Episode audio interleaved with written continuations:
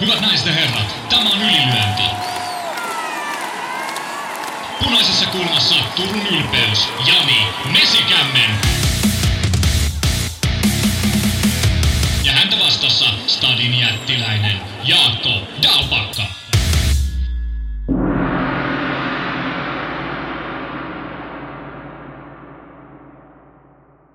Tervetuloa kuuntelemaan kesäistä ylilyöntipodcastia. Mun nimi on Jani Mesikämmen ja Jaakko Dalpakka on tietenkin mukana tälläkin viikolla. Tällä kertaa kunnioitamme yhden aikakauden päättymistä. Kaikkein aikojen suurin vetäytyy häkistä. Puhutaan siitä hyvässä ja pahassa ja puhutaan kaikesta muustakin kivasta – lähdetään vähän niistä muista jutuista liikkeelle. Tämä viikon ylilyönti onko semmoinen raikas kesäinen salaatti, jossa on paljon tuoreita kotimaisia aineksia ja pientä ulkomaista herkkua, eikö vaan Jaakko? Kesällä on, on kiva syödä salaattia tuoreista aineksista. Onko se vähän semmoinen kuin laihealainen kesäkeitto, että vettä kukalliselta lautaselta?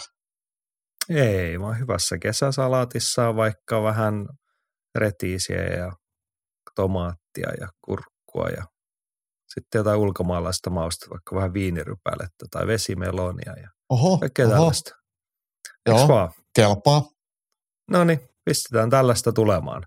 Toivottavasti olette silleen suu valmiina maukkaaseen herkkuun ja korvat ennen kaikkea tässä tapauksessa, koska täältä pesee ja linkoa. Lähdetäänkö kotimaan katsauksella liikkeelle? Lähdetään liikkeelle ja perataan viime viikonloppua ensin. Ammattilaiskehissä tapahtui sen verran, että Tuhma Jussi Halonen kävi jälleen Puolassa.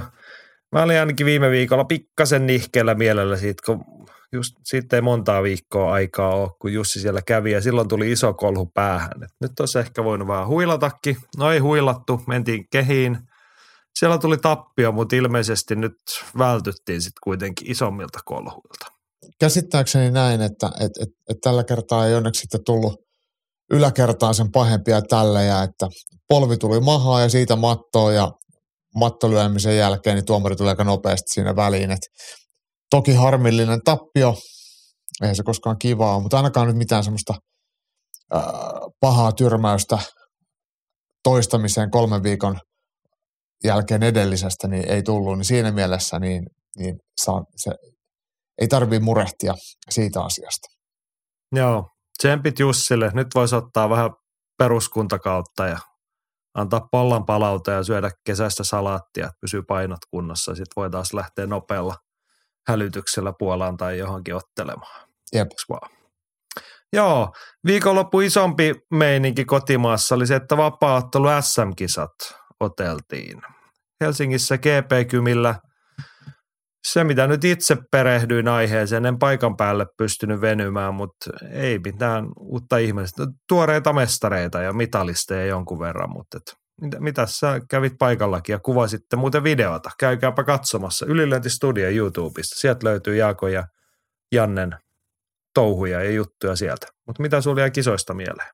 No ihan ensin pitää tietenkin sanoa se, että et, et järjestävä seura GB Gym, niin – oli toiminut kyllä tosi kiltisti, että he oli laittanut meille, mulle ja Jannelle oman pöydän siihen häki laidalle ja me saatiin siitä sitten kuvailla ja istua ja seuraa matseja. Meillä oli ensiluokkainen työpiste. Se on, se on aina niin kuin, semmoista tulee hyvä mieli, kun oltiin varauduttu, että pyöritään vaiheessa bäkkärillä ja pysytään poissa jaloista, niin, niin, niin tollasta herkkua oli meillekin tarjolla. Öö, matseista, niin se, että Ottelujen taso yleisesti ottaen oli erittäin hyvä. Et ottelijoita ei ollut älyttömän paljon, mutta ottelut oli tasaisia, lopetuksia tuli tosi vähän, ihan muutama kuristuslopetus ja yksi ainoa tyrmäys, ja se oli sitten muuten tasaista mittelemistä ja oikeastaan sitten muutamissa painoluokissa, missä oli vähän enemmän jengiä, esimerkiksi tämä miesten 84 keskisarja, niin missä Juho Suvanto nappasi kultamitalin, niin hänkin otti kolme todella kilpailullista ja korkeatasosta matsia, niin kyllä siellä hyviä matseja oli, että et tietenkin enemmän olisi mahtunut osallistua mukaan. Joo, no se osallistujamäärä on puhuttanut myös ylilöntiperhettä. Otetaan pari kommenttia tuosta. Sarjala Antti ensin kirjoittaa, että Vaparin SM-kisojen sijoittamisessa kesällä ei ole kyllä mitään järkeä. Viime vuonna oli täysin sama homma ja yhtä huono tulos. Jos on tarkoitus karsia syksyn arvokisoihin, niin mikä etu kesäkisoilla on kevääseen verrattuna? Huono ajankohta karsii ensisijassa perustason ottelijoita, jotka eivät arvo, arvosta SM, arvota SM-kisoja tai urheiluuraa ylipäätään elämässään kaikkien muiden menojen edelle.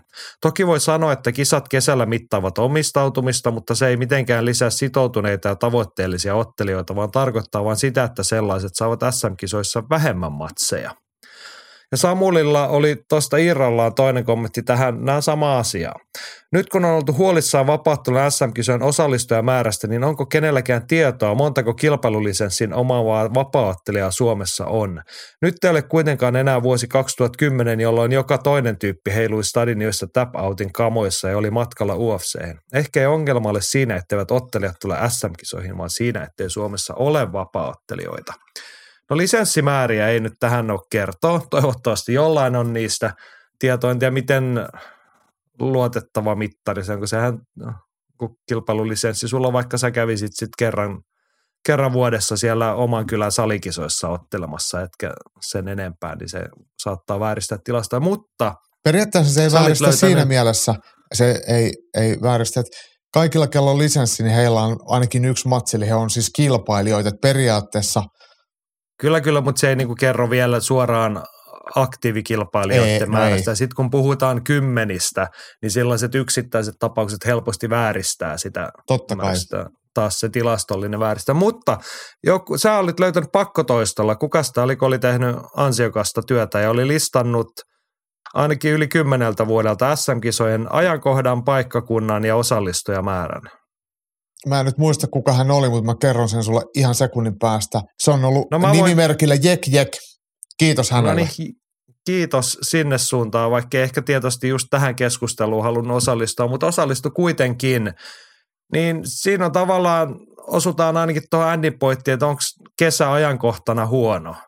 Niin näitä on nyt, eikö se nyt ollut niin, että nelisen vuotta on kesäaikaan nämä järjestetty? Kyllä. Ja siinä otanta-ajankohdassa yli 10 vuotta, siis puhutaan nyt myös niistä Samulin mainitsemista kulta-ajoista 2010-luvun alusta, niin koronavuosina 2020 ja 2021 on ollut kaikki aikoja isoimmat osallistujamäärät. Ja ne on nimenomaan ollut kesällä nämä kisat. Jep.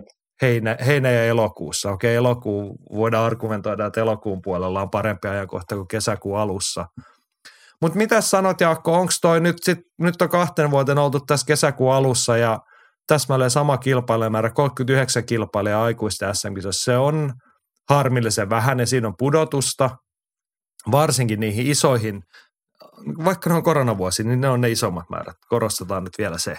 Niin siihen on pudotusta, mutta onko se nyt se, että jengi ei halua kesäkuun alussa tulla ottelemaan ihan kaikki, vai onko se toi Samulin pointti, että niitä ottelijoita ei enää ole?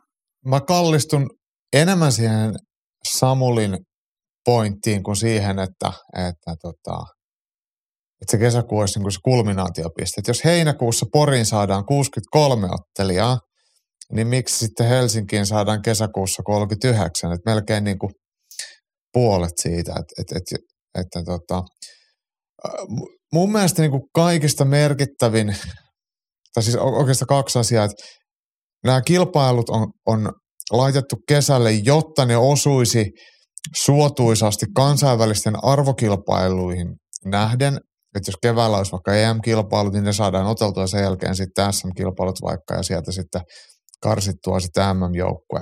Et, et, et siinä on joku jonkinlainen niin kuin logiikka, mutta kun kilpailukalenteri on mennyt taas kansainvälisesti ihan munilleen, niin, niin se, se näyttäytyy tosi typerästi sitten tässä kohtaa.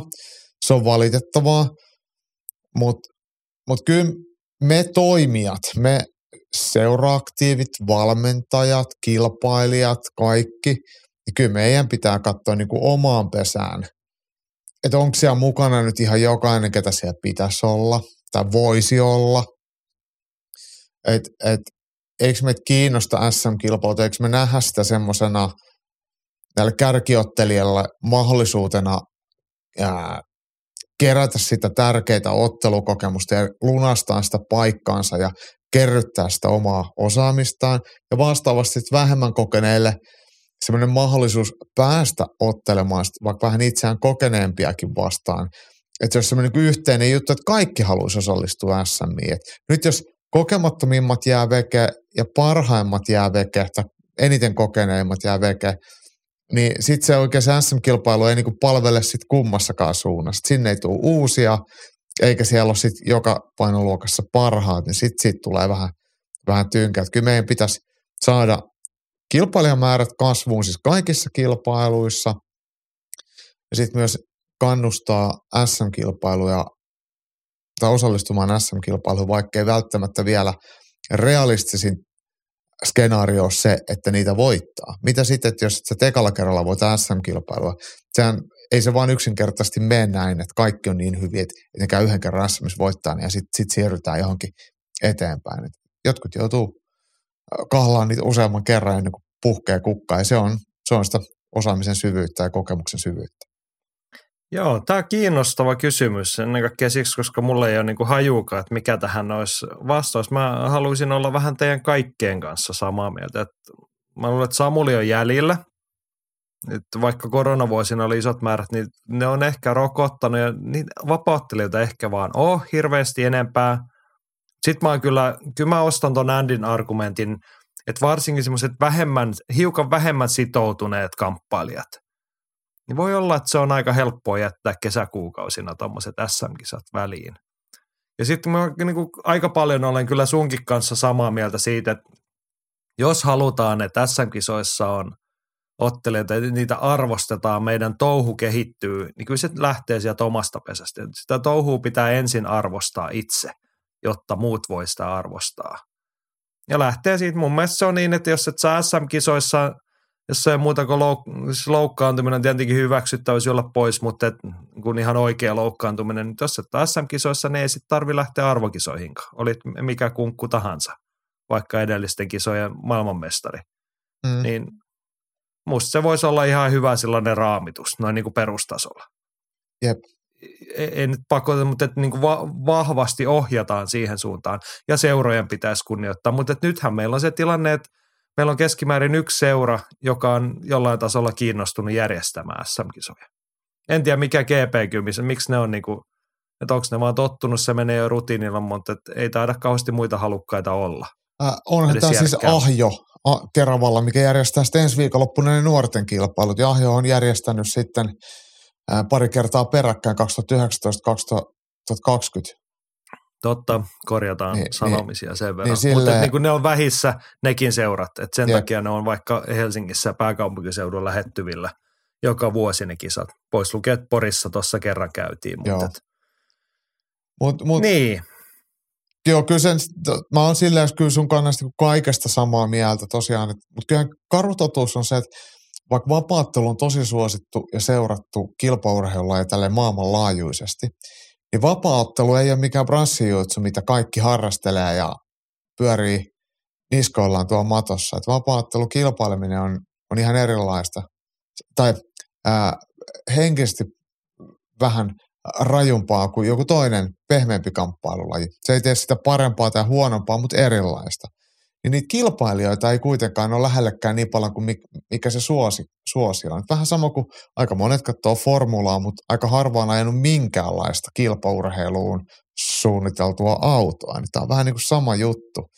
Että se on loppujen lopuksi aika harvoja huvi. todellinen ongelma, mutta et kyllä mä väitän, että kyllä meidän seuratasolla voisi pikkasen olla parannettavaa tuossa, että miten vuodessa toiseen, miten me siitä perusharrastajamassasta saadaan edes niitä kokeilijoita.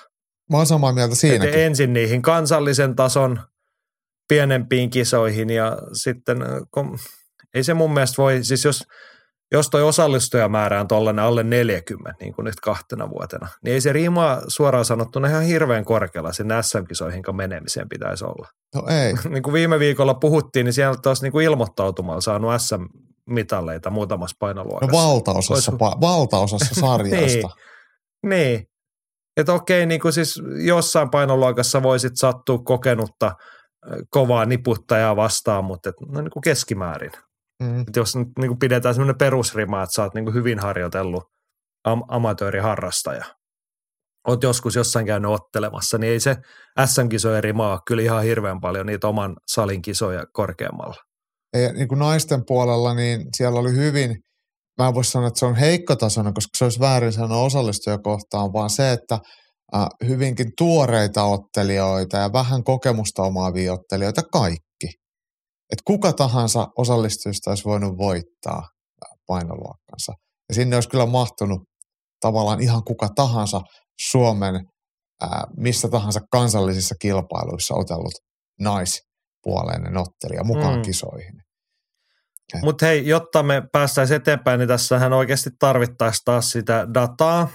Jos meillä on joku tilastoniilosia, niin tähän ratkeisi silleen, että joku laskisi, ei niitä lisenssejä, vaan sen, että vaikka tästä vuoden taaksepäin, että paljonko meillä on ollut ottelijoita, jotka ovat niissä kotikylän kisoissa, niin kuin kansallisissa ja salikisoissa, miksi niitä ikinä nimittääkään. Paljonko niitä ottelijoita on oikeasti ollut vuoden mittaan? Mm. Ja sitten, että mikä on se epäsuhta vai onko epäsuhtaa verrattuna SM-kisoihin. Ja sitten toinen, kyllä mä lähettäisin Suomen vapaatteluliittoon terveiset, että jos sä haluatte niin selvittää tämän kysymyksen vastaus, niin seurakysely olisi aika tiukka tähän kohtaan. Ei tarvi olla mikään monen sivun lomake, mutta ihan vaan se, että miten asioihin suhtaudutaan, mihin tähän aj- ajankohtaan suhtaudutaan, miksi teillä oli tämän ja tämän verran ottelijoita, mikä sitä voisi muuttaa sitä tilannetta.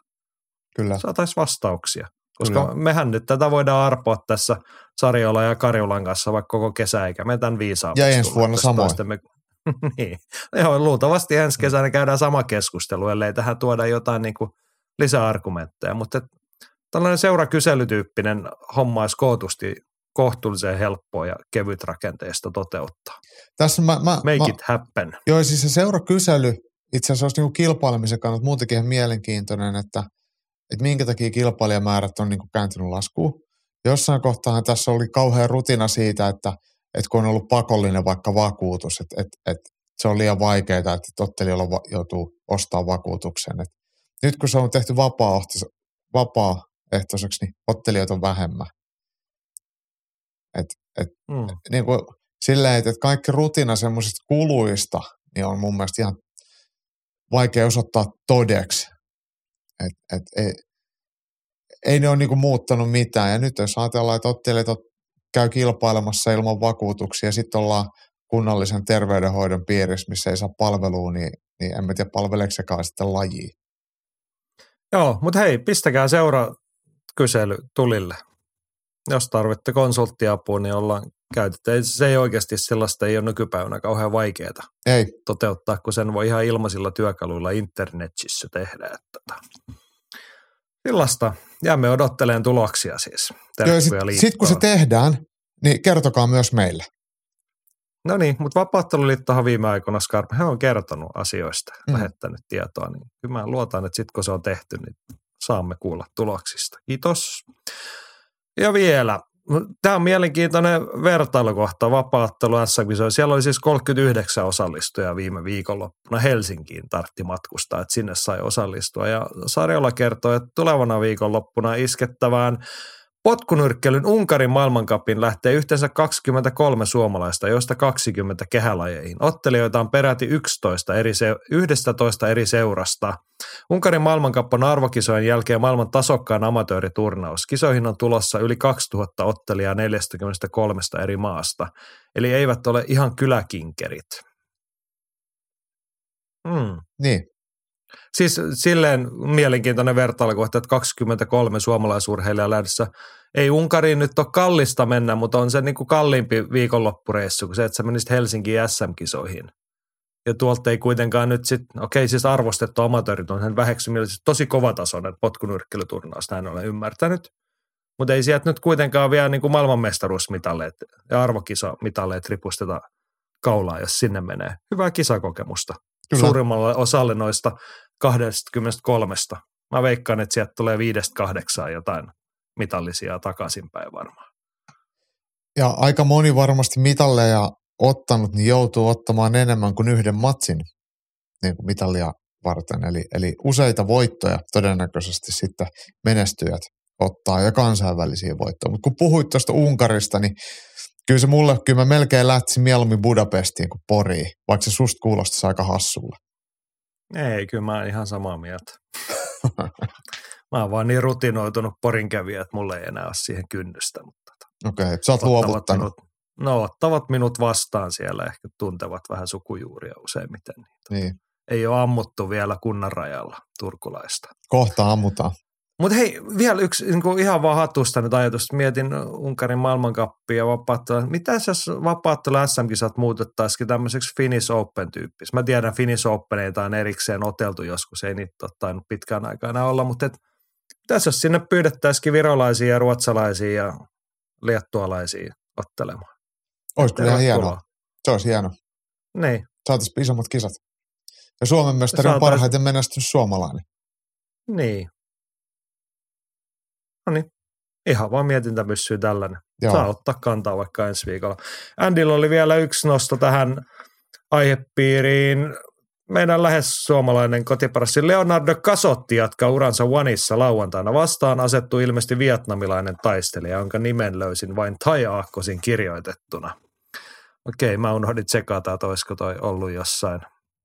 Mutta Leonardo Casotti, siis tää oli tämä prassi, joka asuu tuolla, oliko Oulussa? Niin, jossain, oli? jossain, jossain siellä niin kuin, otteli Keitsissä pariin Joo. otteeseen.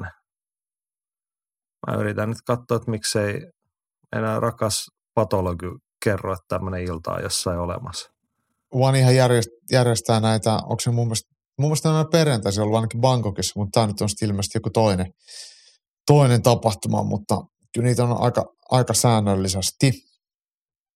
Et Kasottihan tosiaan valmensi jonkin aikaa mun mielestä sitten jossain, oliko se nyt sitten just Oulun suunnalla, mutta mut vaihto maisemaa, jännä juttu, tonne jonnekin pukettiin, olisiko nyt ollut siellä Nova Uniaalla vai missä se siellä nykyisin reenaa. Ymmärrän kyllä hänenkin valintaansa. Ja hienoa, että pääsee ottelemaan. Ja kyllähän me nyt pidetään häntä suomalaisen, kun se on kuitenkin Suomessa käynyt.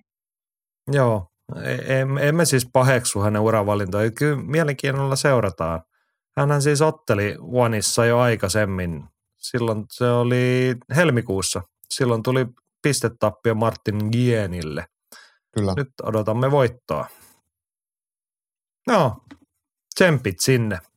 En nyt osaa sanoa, siis ei täällä kansainvälisessä tietokannassakaan nyt kerrota tämmöisestä illasta, eikä että hänellä olisi matsia tulossa, mutta luotetaan tuohon, että jos on itse näin jossain kerrottu, että ottelemaan ollaan menossa, niin varmaan se sitten on niin. Joo, vielä hei nyrkkeilyuutisia. Henkka toteaa, että pari pakollista suomiboksausnostoa. Ura Lontoossa luova Hachi Muhis ottelee lauantaina paikallisessa illassa. Uransa neljännen ottelun ja vuoden kolmannen. Hyvä ottelutahti. Vielä näin maanantaina Boxrec ei ainakaan, äh, ei vastustajaa näytä, mutta samapa tuo. No pysähdytään tuohon, että se on nimenomaan samapa tuo. Mä luulen, että siinä illassa, siinä ottelussa ei ole kyse Hachi Muhiksen vastustajasta, vaan hän on kotikehä ottelee, jolle nyt tautaa matseja tiskiin ja kokemusta eräminuutteja, niin loistava toi hieno nosto vuoden kolmas matsi, hei, kesäkuun Kyllä. alkuun. Oli pakko tarkistaa, että jo- joko nyt löytyisi, koska nythän on Henkka on kysynyt, että maanantaina, mutta nyt on tiistai aamupäivä, kun nauhoitetaan. Ja kyllähän Boxrack tiedottaa, Jordan Granum on vastustaja, joka tulee muhista vastaan. Ja hän on todellinen kehien konkari päälle tai 130 matsia. Ja tota, 100, Eli suomalainen lähtee vahvasti altavastajana Joo. Briteissä kehiin. Kyllä. Tätä se on, kun mennään maailmalle, niin siellä mm. joutuu sitten tämmöisiä kokeneet sotureet vastaan. Joo, et 117 tappioa ja, ja neljä tasuria ja kahdeksan voittoa. Eli, eli on ihan, ihan tätä listan rakennetta peilaten, niin hänen edellinen voittonsa on vuodelta 2022. Ei se niin hirveän pitkä aika ole, mutta mut siihen väliin mahtuu tuommoinen joku 15 kärsittyä pistetappiota. Eli hän on ammattihäviäjä, että yli edellisiä 30 matsiin, niin tuolla on muutama vahingossa tullut pistevoitto. Joo. No, Muhikselle haetaan luultavasti vähän toisen näköistä rekordia, mutta oikeasti vastustaja mikä on ja boxingkin on tämmöistä. Price fighting on tällaista, mutta tota, kyllä mä sitä arvostan, että jos tähän ottaa vuoden kolmannen matsi, niin sitä ehtii vuoteen vetää kuusi matsia. Niin ehtii. Seitsemänkin, jos Niin ei ehtii. liikaa lomaille kesällä. Joo. Ja siis Niin. se on varmaan tarkoituskin. Ja hienoa olisi, Mm. että näin kävisi. Kyllä, ei tarvi niinku vuosikausia tuhdata niiden vihreiden täplien hakemisessa siinä. Et Ja sitä kokemusta vaan. Että jos vastustat on tota tasoa, niin siinä on sitten tärkeintä se, että saadaan niitä minuutteja ja toivottavasti hiukan enemmän kuin yksi erä alle, niin, niin, niin sieltä se karttuu. Mutta Henkalla oli toinenkin nosto. Isoin uutinen lienee se, että vihdoin ja viimein elokuussa Olavinlinnassa Arslan Kataev tekee ammattilaisdebyytin. Hänen amatööriuransa seurannen odotukset Roudan osalta ovat kovat. No niin on meilläkin. Että Arslan on sulle tietty hyvin tuttu jätkä ja jonkun verran olette treenannut yhdessä ja muuta. Niin mitä sä odotat? Elokuussa Olavinlinnassa debyytti. Toivon mukaan loppuvuoteen saadaan Olavinlinnan jälkeen sitten vielä pari matsia lisää, että kai se, jos kolme matsiakin saisi siihen vuoden jälkimmäisellä puoliskolla, niin siinä olisi hyvä, hyvä aloitus sitten. Mutta toki ensimmäinenkin matsi pitää voittaa ja seuraavakin matsi pitää voittaa. Oletan, että, että ihan kunniallista vastustajaa tuohon Olavinlinnaan kuitenkin on tulossa. Ja tota, tässä käsittääkseni tällä viikolla, kun nauhoitetaan, niin lehdistötilaisuutta pitää Arsan Kataev loppuviikosta ja mennään kyllä sinne Jannen kanssa pööpöilemään ja kattelemaan, että, että saataisiko sieltä jotain materiaalia kasaan, että sitä voisit väijyä Ylilyöntistudion YouTube-kanavalta. Joo, mutta hei, Arsanilla pikkasen nyt ottelutaukoa sen jälkeen, kun on ilmoittanut päätöksestään siirtyä ammattilaiseksi, mutta sä oot kuitenkin ukkoa nähnyt ja reenaamista nähnyt, niin kerro vähän tuntumaa, millaisia askeleita siellä otat, mitä oikeasti voi perusyleisö odottaa näkevänsä.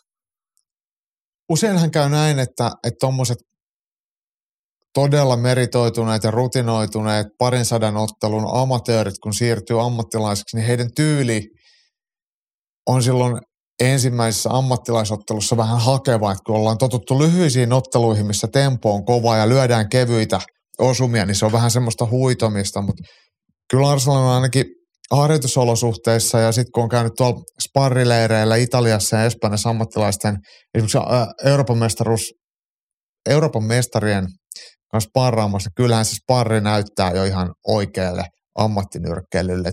Varmaan aika kypsä, en voi sanoa, että vielä täysin valmis, mutta kuitenkin kypsä ammattinyrkkeilyyn siirtynyt entinen olympiatyylynyrkkeilijä tullaan näkemään. No niin, jäämme tätä mielenkiinnolla ottaa ja Olavinlinnassa on tietenkin koko kesän merkkitapaus Helenius Mielonen. Mm. Suomi-Suomi-matsi, niin kaikkihan sitä odottaa edelleen innolla. Mutta joo, hienoa kun on tapahtuma, hienoa kun Arslan pääsee vihdoin sen ammattilaisdebyyttinsä tekemään. Sitä jäämme oottelemaan. Ja sitä odotellessa siirrymme tällä erää nyt sitten kamppailun maailman, katsauksessa ison maailman meininkeihin. Sehän tarkoittaa UFC Top 3. Viime viikonloppuna oteltiin Vancouverissa, Kanadassa. Mikä se nyt oli? UFC 289. 289 taitaa olla numerolta, joo kyllä. Joo, niin ne numerot laukkaa ja vilistää silmien edestä. Mennään suoraan asiaan. UFC palas neljän vuoden tauon jälkeen Kanadaan, joka on heille ollut perinteinen ja aika iso markkina-alue. Ja sieltä kolme löytyy Kanada, on vastaus, niin kuin muinaisessa tietovisassa. Viisi kanadalaisottelijaa, viisi voittoa ja he osasivat kyllä käyttää tilaisuutensa hyväkseen. Oli mun mielestä todella väkeviä esityksiä oikeastaan jokaiselta heiltä. Ja kanadalaiset ottelijat, Mainita, niin, oli semmoista kanadalaisista ottelijoista, niin kukaan ei ollut tämmöinen niin sanotusti ison kansan tuntema ottelija. Eli, eli vaikka rutinoituneita ammattilaisia, niin hyvin tuoreita UFC-kasvoja kaikki. Joo, tai jokunen tuossa nyt pyörinyt ehkä, mutta ei ole hirveän montaa matsia, mutta tuolta jos mainitaan heitä nyt nimeltä Kyle Nelson otti todella hyvän matsin Blake Builderia vastaan. Molemmat osapuolet, Builder taisi olla tulokas tuossa, niin tosi värikästä menoa miesten höyhensarjassa. Raju ottelu, Nelsonilla ansattu voitto. Ää, Aiemman Zahabi, eli Firas Zahabin veli, hän tyrmäsi Kiinan miehen suht rajusti. Se pääsi yllättämään ainakin Jaakko Dalpakan. Kyllä. Sitten naisten kärpässäärematsista Jasmin Jasudavicius. Hän jätti kyllä positiivisen mielikuvan. Otti Miranda Maverikista altavastaajana pistevoiton, mutta oli, oli hyvä esitys häneltä. Kolme erää tosi ehjää tekemistä. Ja sitten pääkortilla mun mielestä illan, no jäivät ehkä isompien tähtien varjoon, mutta illan isompia onnistuja. Marc-André Barrio voitti Erik Andersin pisteen, ei jäänyt mitään epäilyä. Mun mielestä niin kuin, mitä hän on nähnyt nyt jo useamman UFC-matsin, niin hänen uransa paras matsi, niin kuin selkeätä kehityskaarta. Erik Anderskin tuore- otteli ihan niin. hyvin, että se ei edes ollut mikään semmoinen, että Anders olisi ollut alisuorittaja, että sehän oli erittäin kilpailullinen ottelu muutenkin. Ky- kyllä, ennen kaikkea laadukas matsi. Sitä oli ilo katsoa, mutta et kyllähän niin kuin, ei siinä jäänyt epäselvyyttä voittajasta silti. Et Vario otti tosi hyvin. Ja sitten tuoreempi kanadalaisnimi Mike Malot otti toisen erään kuristusvoiton Adam Fugitista. Ja se oli kyllä ihan hyvää näytöstä miesten välisarjaa. Hyvää näyttöä hänellekin. Tämähän oli, tämä Mike Mallothan oli viime viikolla meikäläisen nosto. Mun mielestä lunasti kyllä paikkansa ja tosi ahneesti haki sen, sen giljotiinin ja, ja eikö se nyt näin ollut, kun Mallot on näitä Team Alpha Mailin tai siellä ainakin säännöllisesti harjoittelevia, niin giljotiini on niiden bravuri, niin hän on sen omaksunut kyllä hyvin. Joo, kyllä se oli niin kuin siinä, oli poikkeuksessa taisi olla selostukset sen verran, että tuli jokin kiinnitty huomiota, niin selostatkin taisi siinä saman tien, kun se tilanne oli kiinni, niin sieltä tuli, että no nyt tulee alfa mail kiljatiini sieltä, että se on siinä. Ja no siinähän se oli. Hienosti haki sen. Joo, no niin, mennään eteenpäin. Offset Top 3 kakkos siellä Charles Oliveira. Ihan ok esitys. Vai mitä mieltä olet, Jakko? Oli verran parhaimmillaan. Mun mielestä joku tota, oli somessa tai varmaan useammatkin oli jakanut, että et, et, et mistä tietää, että Oliveira voittaa matsin ennen täyttä aikaa, niin se, sen tietää siitä, että se on niinku selällään er, eka erä alussa. Että, että Oliveira joutuu teoreettisesti pulaan, mutta se on, se on silmälumetta, että sieltä kun tullaan, niin matsi päättyy kesken. Ja niin nyttenkin. Ja Benel Darius jäi sitten Charles Oliveira jyrän alle, kun, kun takas pystottelupuolelle tultiin. Oliveira on, on hänen inhimillisyytensä ja se rohkeutensa otella ja semmoinen, että hän ei pelkää virheitä, niin se tekee hänen otteluistaan tosi tapahtumarikkaita ja mielettömän kivoja katsoa. Ja tämä oli just sitä. Ei kestänyt kauaa, mutta, mutta se mikä kesti, niin kelpas. Niin, ettei nyt jäisi epäselväksi, jos joku ei matsiin nähnyt, niin ei se ollut ihan ok, vaan se oli aivan jäätävä hyvä, se Charles Oliveran esitys. Niin kuin, jo alkuun se tuttu komponentti tai ihan hankaluus siinä, mutta sitten Benel Darius on oikeasti hyvä vapaaottelija. Häneltä ei saa mitään ilmaiseksi tuossa matseissa. Niin musta tuntuu, että Darius jäi sitten kuitenkin se alun jälkeen ihan jalkoihin ja neljän minuutin kohdalla sitten jo kuitenkin keskeytystappio. Hmm. Niin siinä kyllä sattui ja tapahtui kyllä Oliveran matseissa, niin ei niistä pääse tylsistymään yleensä. Ei, ja siis kyllä mä luulen, että tässä nyt oikeasti näkyy sit myös se, että Oliveira on, ehkä me, puhun, me taidettiin puhua tästä viime viikolla, mä sanoin, että Benel Darius ei ole voittanut ketään top 5 äijää, eikä taida ketään tällä hetkellä top 10 olevaa olla voittanut, paitsi mm. Mattias Gamrotin pisteillä. Niin vastaavasti taas Charles Oliveira on voittanut kaikki lukuun ottamatta Isvan Mahasevin. Että et se tavallaan se kilpailun syvyys on kuitenkin Oliveralla ollut niin paljon kovempi. Ja sitten kun Dariusilta puuttuu se lopetuskyky, niin nyt se oli, se oli vaan, allas oli liian syvä ja hain hampaat oli liian terävät. Ja onko tämä nyt sitten Benel Dariusin kiro, että hän, hän tekee hyvää tulosta, mutta hän ei vaan ole mestari, mestaruusainesta. No kymmenen vuoden päästä me ylistetään, hän on siirtynyt flanellipaitojen käyttöön ja kasvattanut kunnon parran ja ottelee edelleen ja voittaa tai häviää ja kaikki tykkää silti. No mä kyllä tykkään hänestä koko ajan. On tykännyt aina Kyllä, ja tykkään kyllä. edelleenkin, mutta se, että, että, niinku, että jos mietitään ihan sitä ka- kaikista kirkkainta kärkeä, niin tämän, tämän ylemmässä ei sitten välttämättä enää mennä. Näinhän se on. Ei me olla tästä eri mieltä. Pakko muuten arvostaa tuohon, että otit tuohon tuon ha- hai-vertauksen. Miten se menee, se kuuluu se jujutsu-sanonta. Et Mä en, mä en nyt tiedä. On, miten se on, tatami on valtameren ja minä olen hai ja te muut olette jotain lampaita. Okei. Oletko sä sen joskus nähnyt ja kuullut? Ground is my ocean. Jotain tämmöistä. Okei. Okay. Joku opettaa meille, Jaakko ei ole kuullut tätä, Jaakko ei ole tarpeeksi vetänyt kardiin, niin se ei osaa ulkoa tätä nyt vielä, mutta tota, aina huvittaa, kun se näkee, mutta tota, hienosti otit sen esiin. Mutta pakko arvostaa he sitäkin viime viikolla, arvostimme, eikö se viime viikolla ollut, kun Jim fucking Milleristä puhuttiin, Kyllä. 25. UFC-voitto ensimmäisenä ottelijana, niin Charles Oliveira, voitto numero 22 UFCssä. Kyllä mä sanoin, että kun Millerin ura nyt vääjäämättömästi on tuossa lähestymässä sitä pistettä, päätepistettään, ihan muutama matsi sisään, niin Charles Oliveira on 33-vuotias. Hänellä on 42 UFC-matsia tilillä ja 22 voittoa niistä. Niin ellei hän nyt päätä keskittyä perheenisänä olemiseen, niin hän takoo kyllä terveenä ollessaan 30 UFC-voittoa tiskiin. Jep, se on hyvinkin Se voi olla, että Jim fucking on- keskeytysvoittaja Niin, myöskin. Onko tämä nyt mä jäin niinku miettimään tätä, onko se kuitenkin niin, että Jim fucking Miller joutuu jatkamaan uransa kuitenkin sen aikaa, että Oliveira pysyy selän takana. Hän on Todennäköisesti. kuitenkin ve- vetreessä kunnossa sekin nuori mies vielä. No niin, mennäänkö top kolmosen ykköseen? Mennään. Kaikki varmasti yllättyy, koska sieltä löytyy Amanda Nunes, The Lioness. Hän tuli, näki ja voitti jälleen kerran aika lailla kiistattomasti. No ei mitään aika lailla, ei jäänyt kyllä mitään epäselvää, vaikka pisteelle mentiin illan pääottelussa. Irene Aldana vastaan. Mä haluan hei sanoa tästä ottelusta paras- nopeasti, ennen Niin. kuin sanot tuosta. Et otteluhan jätti oikeasti pienen semmoisen mollifiiliksen. Irene Aldanan esitys oli laimea, mutta kun se syy laimeuteen on Amanda Nunesissa ja hänen hyvyydessään, niin, niin tavallaan me ei voida sitten nu- jättää tästä mitään varjoa, että oli huono matsi. Nunes oli vaan niin älyttömästi parempi, että Aldana ei edes uskaltanut tulla ottelemaan. Niin tai sanot, mun mielestä Aldana uskalla, hän ei hän tullut mitenkään lannistuneena ekaan erään, tai niin kuin, että hän olisi ollut huono. Kyllä hän yritti, hän lähti tekemään sitä, mitä hänen työkalupakissa on. Ja sitten toinen tuli sellaisen, sillä, niin avasi sieltä pakun takaluukut ja otti semmoisen kärryn nostettavan työkalupakin, mistä aukeaa tiiäks, niitä siipiä joka suuntaan. Ja sitten se rupesi pitää klinikkaa siinä. Niin mä luulen, että Silliski ihan niin kuin rehti epätoivoa, että ai hitto, ei tämä mennytkään ihan niin kuin oltiin puhuttu tuolla reenisalille. Mulla on tämä ja tämä sauma. Ei ollut mitään saumaa. Ei ollut, ei.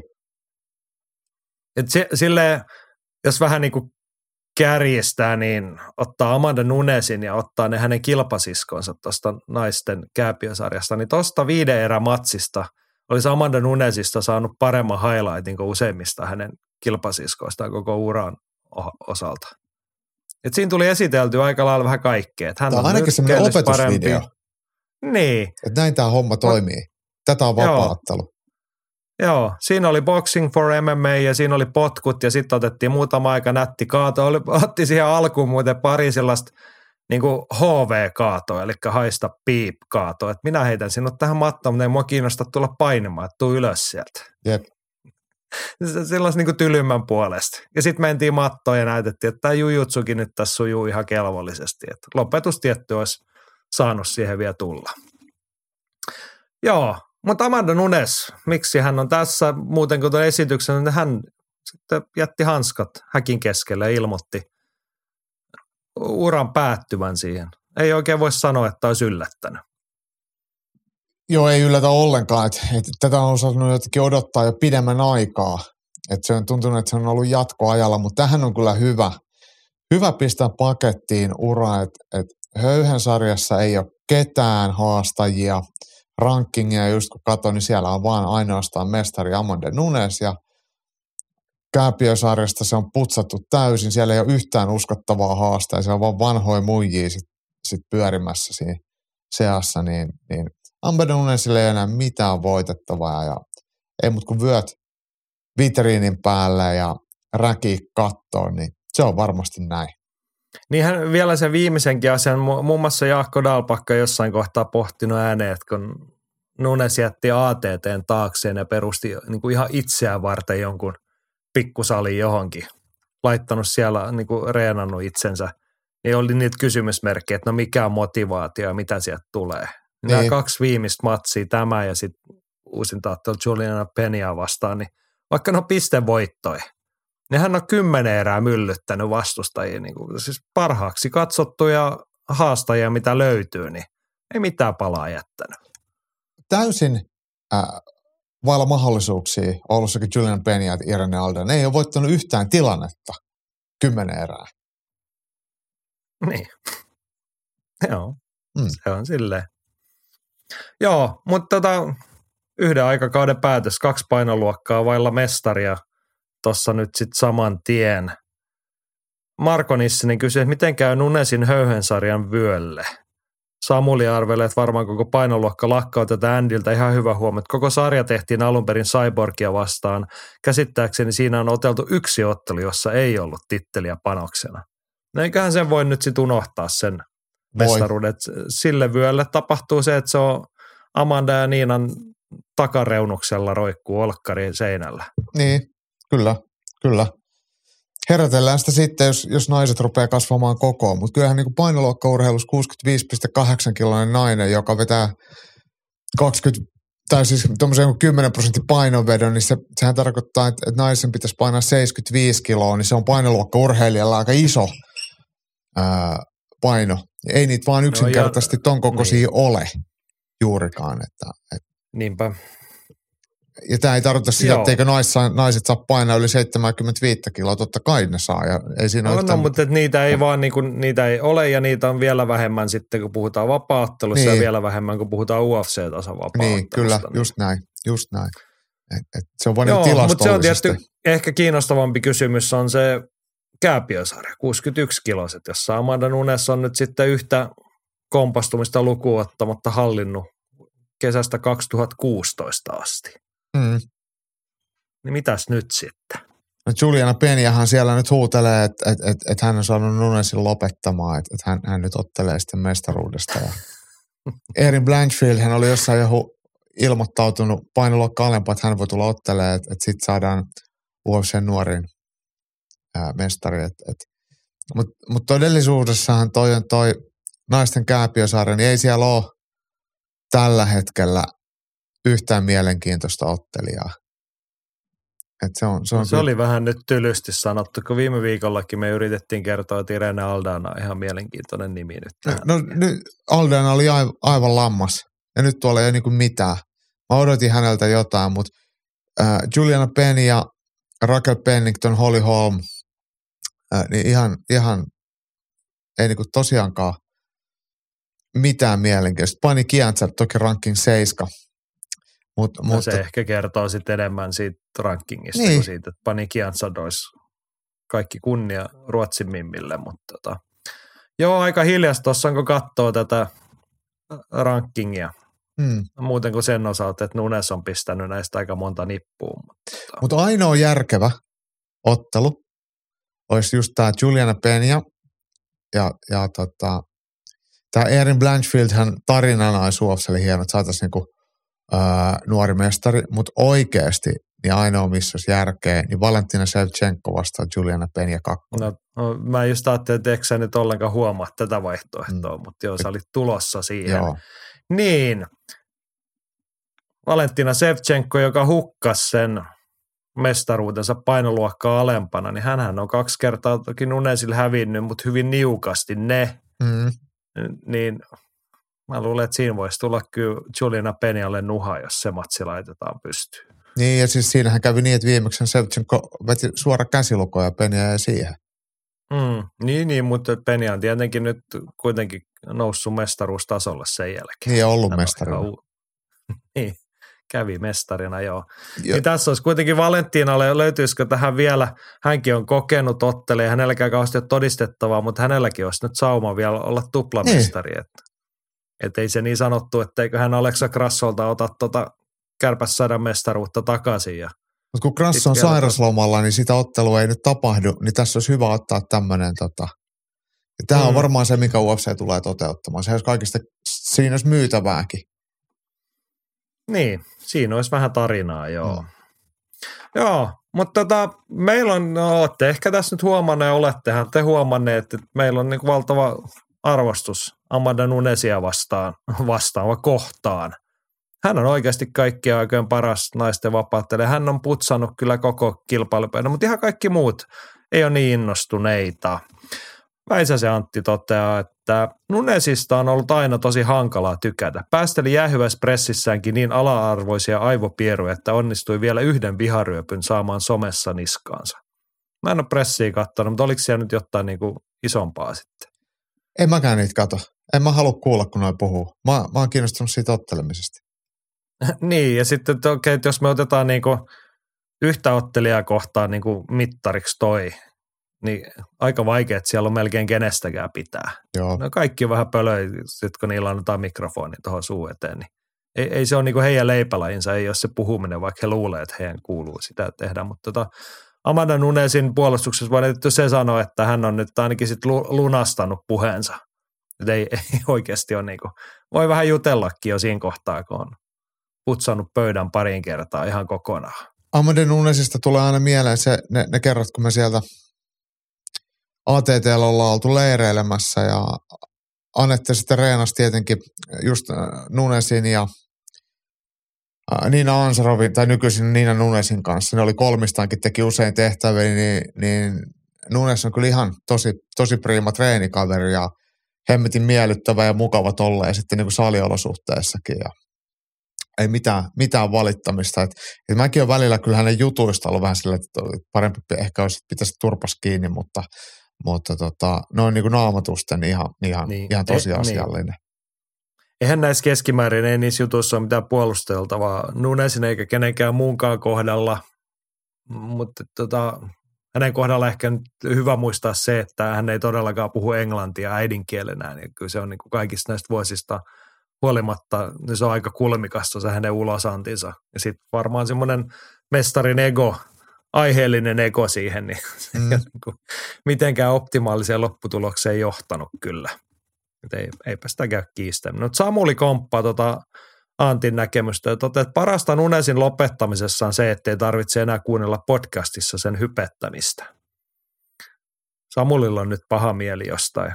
Mä epäilen se, että Samuli oli viikonloppuun Turussa ja se ei ollut ilmeisesti päässyt Hesburgerille syömään, niin silloin on nyt jotain jäänyt hampaan koloon niin sanotusti. Niin Sieltä on ollut kurkkumajoneesit loppu. Niin, jotenkin piti nyt päästä sanomaan tälle ikävästi, mutta tota, kyllä mä voin Samuli luvata, että kyllä me hehkutetaan Amanda Nunesin jatkossakin jos oikein härnätään, niin saatan tehdä kerran viikossa Amanda Nunes top kolme lista jostain aiheesta. Mutta tota. No joo, joo. mutta suodaan tämä Samulille, annetaan nyt ainakin pieni hengähdystauko. Katsotaan, mitä keksitään Amanda. Veikkaan, että hänestä tullaan joskus vielä puhumaan. Eikä välttämättä haukuta siinä kohtaa.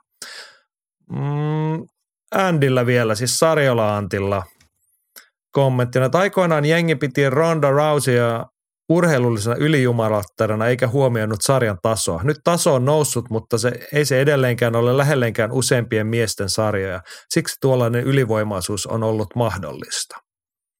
Niin, mutta sehän ei ole Amanda Nunesilta pois. Ei, ei. Kun lähdetään siitä, että hän on niputtanut sen Ronda Rousin, pisti sen pötkölleen.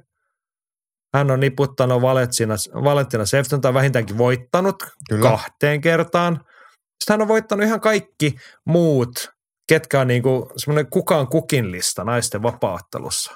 Cyborgin pisti minuutissa unille tai nippuun. Et ei siitä puhuta oikeasti, että nyt tarvitsisi niinku järjestää, kaivaa China karana jostain. Että sitten kun sen vielä voittaisi, sitten ei olisi kellään mitään lässytettävää enää. Yep. Mutta et joo, että sehän ei ole Amanda Nunesin vika, että se taso ei ole niin, kuin niin leveä kuin muualla. Mutta on, se on Andyllä hyvä pointti se, että se taso on jo ihan eri luokkaa, kun se on ollut Ronda Rousin lyhye, lyhyemmäksi jääneellä aikakaudella. Ja miten tylysti se sitten loppuu. Niin Amanda Nunes on keskeinen syy siihen. Amanda Nunes on laittanut kaikki ne ekan sukupolven starat ja seuraavan sukupolven starat ja, starat, ja nyt nämä hänen haastajansa. Kaikki hoidettu. Mutta en mä, joo, en mä koskaan muista, siis Anderson Silva – oli pitkään mestari. Kaikenlaisia ukkoja sekin laittoi nippuja. Ne kaikki ollut läheskään niin kuin hänen taso eikä mestaruustaso, mutta et mä oikein muista tällaista keskustelua siitä. Mm. Ja toisaalta näitä keskusteluita on helppo muistaa, koska tämähän on ikuinen aihe. Joe Louis, kaikki aikojen suurimpia nyrkkelymestareita, eikö vaan? Kyllä. Brown Bomber. Hänellä, häntähän moitittiin siitä, kun hän, hän otteli paljon ja voitti – lähes kaiken mestarina ollessaan, niin hänellä oli semmoinen pilkkatermi, mitä hän kohtaa heiteltiin julkisuudessa, kuin Bum of the Month Club. Se otteli aina jotain pummeja vastaan. Ai, ei aina, mutta säännöllisesti. Niin oliko se nyt sitten Joe Louisin vika? Vai oliko se sen pelin vika vai oliko se sen vika, että ne muut ei ollut yhtään Joe Louisin tasolla? Kuinka monta ottelua siellä olisi jäänyt ottelematta? Niin, mutta niin. Totta kai se olisi niin optimi, että aina otettaisiin vaan parhaat vastaan, mutta kyllä jengi sitten kuitenkin haluaa nähdä Joe Louisit ja Anderson Silvat ja Amanda Nunesit ottelemassa. Mm. Mieluummin kuin se, että ne käy sit, sanomis siitäkin tulee, jos sä ottelet sitten kerran kolmes vuodessa, kun Amanda Nunesin löytyisi joku arvoisensa vastustaja. Kyllä, kyllä. Vai onko se sitten niin, että nyt kun Amanda Nunes on pistänyt riman tolle, niin nyt voidaan laittaa se kääpiösarja vyökin sitten hyllylle? Että katsellaan kolmen vuoden päästä, että jos teistä joku sattuisi olemaan sitä tasoa. Onhan siellä yksi, ketä on sitä tasoa, ainakin omasta mielestään. No niin, niin mutta et jos niinku muut arvioisit mm. niinku sen oikeasti, että ei tarvitse tulla. Voit pysyä ottelemaan jotain muita matseja.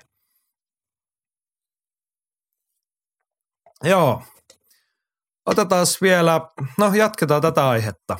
Tässähän riittää puhuttava. Niskalan Paavolla oli Oma top kolme lista kaikkien aikojen UFC-naisottelijat. No, tämä menee yllättävästi päin. Kolmantena Amanda Nunes voitti lähes kaiken mahdollisen. Kakkosana Holly Holm, 41-vuotiaana ottelee edelleen kilpailukykyistä häkissä ja se potku. No kaikki tietää mikä se potku. Se oli se, mikä romahdutti Ronda Rousin pilvilinnan. Mutta ykkösenä on Ronda Rousey. Valtava voima lajille, sama mikä Crazy oli kamppailulle, dominointi. Joo, mielenkiintoinen lista. Mä olisin, mä, niin mun piti oikeasti tarkastaa, että oliko tämä nyt näin päin vai. Että, niin mä olisin, siis Ronda Rousin se merkitys lajille, se on ihan kiistaton ja se on jopa suurempi kuin Amanda Nunesilla. Totta kai. Mutta kun tämän listan otsikko oli kaikkien aikojen nuo, no okei, okay, se menee siihen. Mutta sitten toi Holly Holm on vähän hämmentävä tuolla välissä, mutta tota, niin hänkin on ollut merkittävä nimi. Hän on tuolla uskottavuutta, koska hän oli nyrkkeilyn maailmanmestari – tuli sinne ja pitkän kunnioitettava ura ja jatkaa edelleen.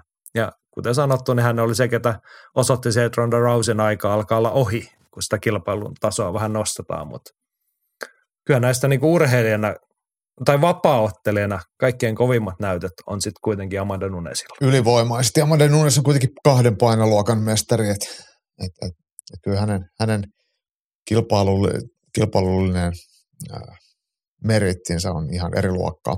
Mutta kyllä mä tiedän, että sillä lailla tota, toi Rondaahan ei voi ohittaa, että niinku toi Gracie vertaus on, on hyvä, että Graceitkin oli hyviä omana aikana ja sitten sen jälkeen se on ollut ihan pelkkää paskaa, että, että sieltä ei tullut. Kyllä, kyllä. Ja siis, niin, niin, niin, jotenkin, niin, tälleen se menee. Pioneerit niin, ei ole aina niin pitkässä juoksussa niin. sitten parhaat. Just näin, ja ettei jää epäselväksi, niin minä ainakin kunnioitan suuresti Ronda Rousin sitä perintöä, minkä, minkä sen läpimurto, se tienraivaaja, mikä hän on ollut.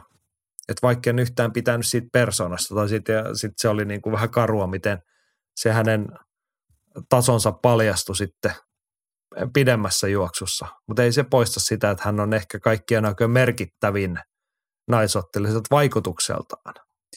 Kaikki Eikä on kuitenkin se, rakennettu se, hänen niin kuin on, on. Su- ja sitä ei himmennä se, että niin kuin mikä hänen tasolta, että mitä hän on niin hölmöillyt tai mitä, mitä kaikkea hän on sitten tehnyt sen mm. jälkeen. Mutta jos puhutaan urheilusta, niin Amanda Nunes on God.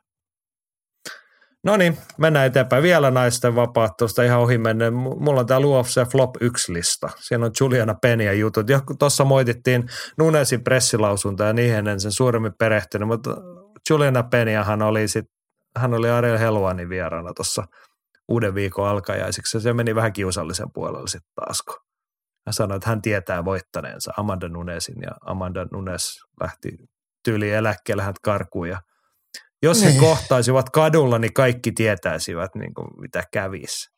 Niin, tietysti. Juliana Peña on tunnettu. Hän, hän, hän, on naispuolinen Jorge Masvidal, ja. kovien katujen kasvattaja. Kaikki kyllä oikeasti tietää, että jos se kohtaisi kadulla, että kumpi siinä pistäisi kumman nippuun. Niin. Ihan oikeasti. Kyllä. Ihan oikeasti Juliana, kaikki tietää. Kyllä. No joo, se siitä. Oliko meillä vielä jotain? Taisi meillä olla muutama nyt Oliver Darius kommentti oli tuolla kanssa, mikä me tarvittiin No kappas, ne jäi tuosta välissä. Luetaanpa nopeasti. Henkka kysyi, että voiko Charles Oliverasta olla pitämättä? Otteli upeasti kahdeksan kuukauden tauon jälkeen, tuli takaisin ja pisti nätisti ranking nelosen nippuun. Ja niin edelleen. No, ja, ja Henkka ennustaa, että Olivera, tota, no hänellä on fanilasit päässä, mutta että jos tulisi uusinta islamia vastaan, niin Olivera voittaa. Mm-hmm. Okei. Okay. Kyllä. Joo, ihan, mutta ihan vastatakseni kysymykseen, niin Charles Oliverasta on hyvin hankala olla pitämättä. Hänessä on niinku aika vähän sellaista tarttumapintaa, että onpa iljettävä jätkä tai enpä tykkää sen ottelemisesta. Mä tiedän, miksi sä tykkäät mies. siitä, siitä. Sä tykkäät siitä sen takia, että sillä on rillit. No niin, totta kai. Niin. Mutta sitten hän on silleen niinku hieno mies, että hän ei niinku välitä siitä, että rillipäät ei saa lyödä. Mä pidän kuitenkin siitä oikeudesta kiinni. Joo. Ja Lahikaisen Olavi oli siihen kommentoinut, että Olive- Oliveira on kyllä vaarallisten tilanteiden mies. Jotenkin kaikki sen matsit mennään aina ihan rajoittimella. Dariustakin vastaan koko ajan oli sellainen kuolemanajojen tunne. Ja se on varmaan se juttu, mistä me niin kuin osittain, sen lisäksi että hän on niin kuin äärettömän taitava ja sympaattinen ukko, mutta hän on siellä prize fighting ytimessä. Että hän tarjoaa sitä, mistä kansa haluaa nähdä. Joo. Mä, mä oon ihan siis samaa mieltä, että et, et, et, et Oliveiran ympärillä sattuu ja tapahtuu siellä niin kuin häkissä koko aika jotain. Se on, se on kyllä parasta. Ja sitten hän ei tarvi niinku mouhottaa ja esittää sen ulkopuolelle näin Joo. ihan hirveästi. Ja hei, yksi asia, mistä Joo. mä tykkään muuten kanssa Oliveirasta, että et, hän tosi paljon ää, semmoista niin kuin yhdessä tekemisen ja tiiminsä ja ää, reenikaverien ja ystävien ja ketä kaikki siinä onkaan, niin semmoista niin kuin hypettää sitä ja tuo semmoista inhimillisyyttä siihen, että, että hän, vaikka hän on siis se mestari, niin tavallaan hän ottaa siihen valokeilaan muitakin ja, ja, ja osoittaa sen tär, niin kuin tiiminsä tärkeyden, ei ainoastaan muille, mutta myös sille tiimille. Mun mielestä on hienosti toimittu. Joo, Hy- hyvä pointti. Hei, otetaan vielä noin vähän laajempaa UFC-näkökulmaa. Samuelilla on jotenkin ollut vähän känkkäränkkää tämä alkuviikko. Vaikka herra sai Turussa olla viikonloppuun, niin sitten se on niinku tämmöisen liikkeen, se menee näitä synkkää. Muutama havainto UFC vanhoista markkinoista.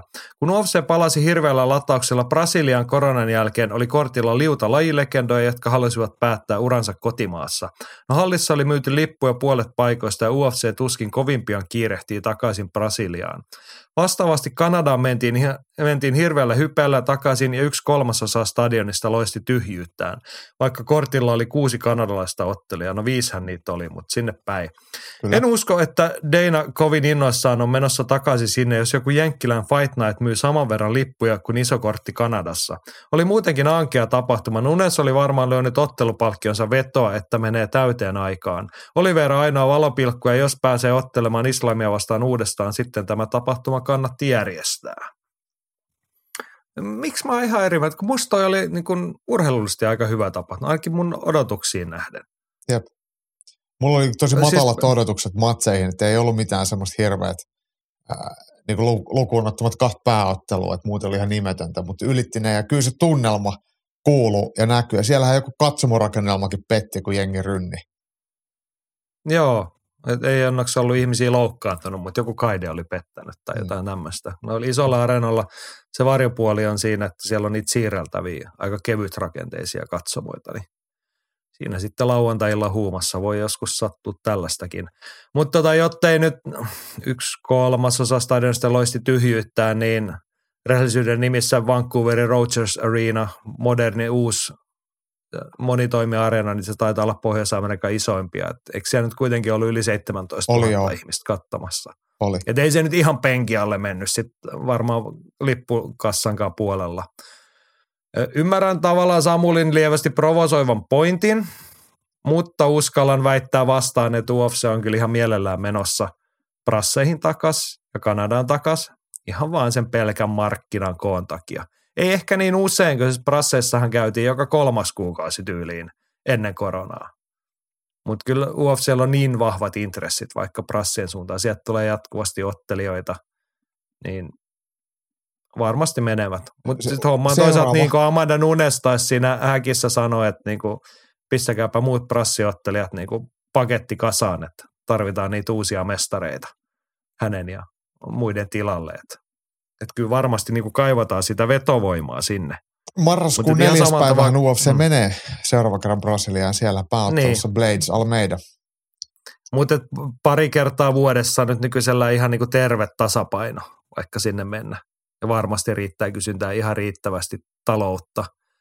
Ja jos pistetään silleen niin kuin rinnakkain, niin joo UFCn joku keskiläinen Redneckvillen Fight Night varmasti myy loppuun, sinne muutama paikallinen ukko tai akka ottelemaan, näyttää hyvältä, hyvältä, mutta siellä kannattaa käydä kerran muutamassa vuodessa, huonommillaan kerran kymmenessä vuodessa. Koska jos siellä kävisi joka vuosi, niin ei se olisi sama juttu, eikä se tekisi samaa. Eikä niiden lippukassat Kanada, ole hirveän suuria. Niin, loppujen lopuksi.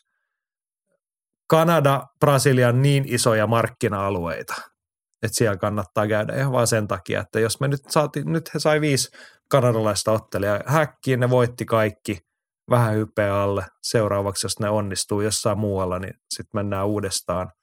Näin ei muuten tainnut ketään olla sieltä brittiläisestä Kolumbiasta, ainakaan kauhean profiloituneesti ketään, mutta mennään vaikka sinne itäänpäin paremmalla aikavyöhykkeelle, Toronto, Montreal, tällaisille seuduille, niin eiköhän siellä löydy aika hyvää markkinaa UFCn tuotteelle. Ja sitten täytyy muistaa myös sellainen homma, että, että UFC on kasvanut globaalisti sellaiseksi, että, että näitä PPV-tapahtumia vedetään yksi tai kaksi per vuosi Australia ja Uusi-Seelanti-akselilla.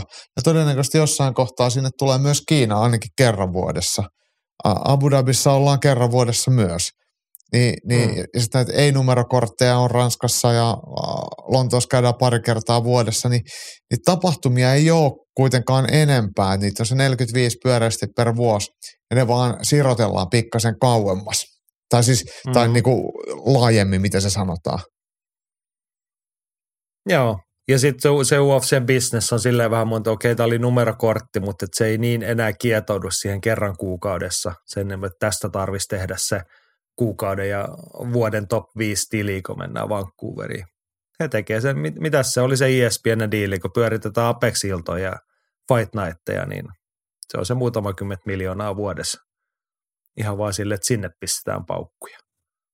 Mä en muista monta sataa miljoonaa se TV-sopimus on per vuosi. Useampi sata mm. miljoonaa se on. Joo. Mutta ei, mun mielestä ei ollut synkkä lauantai Ei yhtään, ei yhtään. Mä ainakin tykkäsin. Ja lisää, no niin. mä sanon vielä sen siihen, että tähän samaan asiaan, että, että aina kun UFC on jossain muualla kuin Jenkeissä, mun mielestä se on aina niin kuin kotiin päin. Niin, se on ihan totta. Ja kyllä mä uskon, että muutkin kuin minä ajattelee, että UFC tarvii ja haluaa olla siellä Kanadassa. He näkee sen niin kuin bisneksen ja he näkee sen lajin kehityksen ja hyvinvoinnin kannalta merkittävänä asiana jatkossakin. Joo. Yes. Vielä nopeasti nyrkkeilyä ennen kuin mennään tulevaan viikonloppuun. Henry kertoo näin, että Teofimo Lopez voitti Josh Taylorin New Yorkin kirkkaissa valoissa ja vei tämän viimeisenkin tittelin – Eli VB on ekat, ekat neljä erää Taylor otteli hyvin, mutta sen jälkeen kyyti oli kylmää. Lopes näytti, että kunhan kaikki on kohdallaan, hän on huikean hyvä. Pystyi ajoittain jopa leikkimään ex-mestarin kanssa. Lopesista tuli nyt 25-vuotiaana kahden eri painoluokan mestari. Kertoi somessa kehässä, että jää eläkkeelle. Epäilen kyseisen sarjan VBC-liiton mestari siis epäilee, Henri epäilee tota ja sitten arvelee, että kyseisen sarjan VBC-liiton mestari Regis Broad Race – puolustaa vyötään tulevana viikonloppuna on huudellut tämän ottelun voittajan perään. Siitä loppuvuoteen mestareiden kohtaaminen. Joo. No joo. Otetaan ensin matsi. Teofimo Lopes näytti, että hän on hito hyvä nyrkkeilijä jälleen kerran. Hän on kyllä urheilullisesti tosi lahjakas ja nyrkkeilijänä tosi lahjakas, eikä siinä sitten ollut lopulta Josh Taylorilla mitään palaa. Mutta hän myös näytti sen, että, että hän ei mikään te- penaalin terävin kynä ennen otteluut antamissaan lausunnoissaan, eikä sitten välttämättä ottelun jälkeenkään. Niin, hän siis niinku, ei hän tainnut varsinaisesti ilmoittaa, että lopetan uran ja eläkkeelle, vaan hän uhkaili. Että mua ei huvita otella, ellei mulla maksita 100 miljoonaa. Oliko se niin kuin näin pelkistettynä? Joo, joo. että 100 miljoonaa, että se on ESPN on hänelle sen verran pitää maksaa, että hän on tehnyt ESPNlle 100 miljoonaa ja ne on maksanut hänelle vain miljoonan per ottelu, nyt käännetään homma toisinpäin. Näinhän se varmasti menee. Tästä asian nyt ytimessä ollaan. Niin. No se oli tämmöinen julkinen neuvotteluavaus. Joo. Voi olla, että se ei ole seuraavassa matsissa ihan vielä 100 miljoonaa, mutta eiköhän sieltä, mun toi hyvä veikkaus, Rekis Pro Grace luultavasti voittaa tulevan viikonlopun matsinsa ja siitä sitten Lopesia vastaan. Niin saadaan se muuten taitaa tulla Dazoneilta. Se tuleekin. No, niin. Niin, niin siis tuossa just viikko pari sitten kehuttiin sitä, mitä nyrkkeilyssä on nyt hieno tilanne, että parhaat ottelee jatkuvasti. vastakkain, niin tosta loppuvuoteen lisää puita uuniin. Progress vastaa Lopes. Kelpaa. Joo, Eiköhän sitä rahaa nyt löydy Teofiimolle ihan tarpeeksi, vaikka iskää ja poikaa vähän harmittaa, kun heitä ei ole arvostettu. joo. Kiusallisia juttuja hänellä, mutta tässä tullaan taas siihen, mitä tuossa puhuttiin vaikka Amanda Nunesin puheesta, niin että jos me oikeasti pistää rima siihen, niin eihän tässä voi katsoa mitään kamppailuurheilua enää. Joo, siis Joka kyllähän viikonloppu on joku pölvästi huutelemassa siellä. se ja Nuneshan on, on Nobel-palkittu verrattuna Lopes seniori ja juniori. No, ei mulla ole tuohon lisättävää, joten mennään eteenpäin. Ylilyönti ja viikon taistelu. Ja seuraavana vuorossa viikon taistelu. Kanadasta UFC-sirkus palaa Las Vegasin kotikonnuulle ja turvallisesti sinne Apexin, Apexin pienempiin ympyröihin ja tekemään sitä ESPN-tiliä. Ei tarvita isoja kirkkaita valoja, isoja kassoja, kun sitä tulee sieltä TV-sopimuksesta. Ja 14 Tämä nyt matsia. kertoo- Niin, 14 matsia. Mä olin sanomassa, että tuossa olisi pari-kolme, mitkä olisi aivan hyvin voinut olla siellä viime viikonlopun numerokortilla. Ja sitten taas oltaisiin voitu tehdä sinne peräkylään joku Fight Night, mikä vetäisi yleisöä ilman näitäkin nimiä, kunhan olisi joku paikallinen. Eiks vaan? Kyllä, kyllä. Mutta ihan, mun mielestä on ihan kiinnostavia aineksia tässä Apex-kortissa. Tietty se, että siellä on reilusti eurooppalaisväriä, niin se auttaa meitä kiinnostamaan. Pääottelu on meidän viikon taistelu. Miesten keskisarja Marvin Vettori Italiasta, Jared Cannonier, Amerikan Yhdysvallat. Ihan ok. On oikein hyvä ja miehet sopivat toisilleen, että, tässä kohtaa uransa, kun rankkin kolmonen ja nelonen kohtaavat, niin, niin ei kai siinä oikein kellään ole mitään nokan koputtamista. Ja kun vähän vilkuiltiin noita statseja, niin lyöntipuolella miehet vetää ihan käsi kädessä, että about saman verran lyödään maaliin ja saman verran otetaan osumia, että ihan pikkuinen kaatoetu etu on sitten Vettorilla, mutta mitään siinä merkittäviä molemmat on about saman mittaisia ja pieni ulottuvuus etu kanonierille, mutta semmoista ihan älytöntä mitään numeraalista, tilastollista, No se- niin ei voi niin. löytää. Ja ne edutkin nollaa toisiaan, että Cannonier vähän ulottuvampi, mutta Vettori on sitten vasuri, mikä Mm. tekee sitten taas hommasta toiselle vaikeampaa, niin on. Ja tässä voidaan nyt palata niihin edellisiin juttuihin, että tota, ihan kiinnostaa varmaan hyvä ottelemista, mutta että jos näille joku niin rima asetettaisiin se, että kuin pölön juttuja saa kertoa, niin ei näistä kumpikaan olisi UFCs kyllä. No kanonieri lähtökohtaisesti on hiljaa ja Vettori taas ei ole koskaan hiljaa, et, et, et, Niin. mutta mut, ei anneta se hä- häiritä. Joo, ei aina. Mun mielestä siis tässä on hyvä ottelupari. Oliko se nyt he on kolmonen ja nelonen Joo, rankingissa? Se joo. kertoo niin kuin ihan hyvää kieltä siitä, että on löydetty hyvä kärkipää matsi, just sopiva Apexin pääottelus. Parasta on se, että kummassakaan ei ole mitään suojelemista tai mitään semmoista, että ollaan yhden matsin päässä siitä tai tästä niin kuin ehdottomasti. Siksi tämä varmaan Kumpikin on- tapahtuukin. Niin, kumpikin on saanut saumansa koittaa. He on niinku sen kynnyksen ylittänyt, että nyt ollaan niinku tässä, että olisi pakko voittaa. Sitten se ei natsannut. Kumpikin on selkeästi järjessä, että siellä on se kärki kolmikko Adesanya ja Pereira Whittaker. Ja näille herroille muuten tilastojen ohella yhteistä se, että kummankin kaksi viimeistä tappiota Adesanyalla ja Whittakerilla. Mutta kummankin osalta on selvää, että he ei ole sitä kärkikolmikkoa, he ei ole samalla viivalla. Ei. Mutta sitten he on kuitenkin voittanut allaan olevia otteleita. He on siinä niinku kelluu vähän välitilassa. Mutta mun mielestä kummallakin on useampaa tappiota tullut jo UFCn rivissä. Että ei tarvi enää niinku jännittää. Että onko tässä nyt mun urani pelissä. Vaan he, he nyt luo sen uransa olemalla jollain tapaa kiinnostavia toivottavasti. Tai sitten ovat luomatta. Niin Mm. siinä on sellainen aika hyvä, että jos he, jos nyt suostuttaisiin siellä Vegasin päässäkin ottelijoiden leirissä näkemään tämä asia samalla tavalla, niin voisi nähdä semmoista vapautuneen rähisevää vapaaottelua. Tässä olisi mun mielestä pitänyt käyttää vielä semmoista strategiaa, että tämä ei olisi laitettu vaikka pääotteluksi, olisi laitettu, niin ei, ei kuitenkaan olisi laitettu viiseräiseksi. Että ei tu- tulisi senkään suhteen ollenkaan mitään tota, varomista. Että vedettäisiin kolme erää, nupit kaakkoon ja sitten katsotaan, että, että kumpaa sattuu. Niin. Ja mehän ei nyt Jaakon kanssa olla niitä Just Bleed-miehiä, Tai Ei, itse ei kun ei ole yhtään. kuvaehtiöt, en tiedä mitä Jaakko on kirjoittanut otsaansa, että lukeeko sieltä Just Bleed tai jotain muuta. Mutta Tota... Mähän teen podcastiakin ilman paitaa. joo, aina silloin kun Jim Miller ei ottele, koska Mm. silloin sulla on flanellipaita. Mutta joo, siis pointtimme on se, että ei me nyt haluta mitään niinku älytöntä verikekkeriä ja hullumyllyä. Mutta tässä, niinku, tästä, vois, tästä matsista saisi olla pois kaikki sellainen ylimääräinen jännite tai laskelmointi tai mikä ikinä se termi onkaan, vaan ihan aidosti mennään sinne ytimeen lauantai-ilta ja häkkiovi lukkoon ja pistetään varpaat siihen keskellä häkkiä ja ruvetaan katsomaan, mistä kukakin on tehty. Kummallakin olisi niin kuin luontaisesti kyllä aineksia tarjota vapaattelukansalle, jos he niin kuin ymmärtää tämän pointin, että nyt me ollaan tässä kahdestaan ja me annetaan noille maksimaalisen paljon. Sitten kävi miten kävi, kummankaan ura ei suuresti heilahda siitä. Okei, ranking-sijoitus menee yksi tai kaksi pykälää johonkin suuntaan. Simo Salmiseen, mitä sitten? Jep. Joten ei Ah. heistä kumpikaan vieläkään niin kuin mestaritaso sen jälkeen, eikä ne takat olevat ole niin kuin sen parempia heihin suhteessa niin kuin vielä sunnuntainakaan. Kyllä.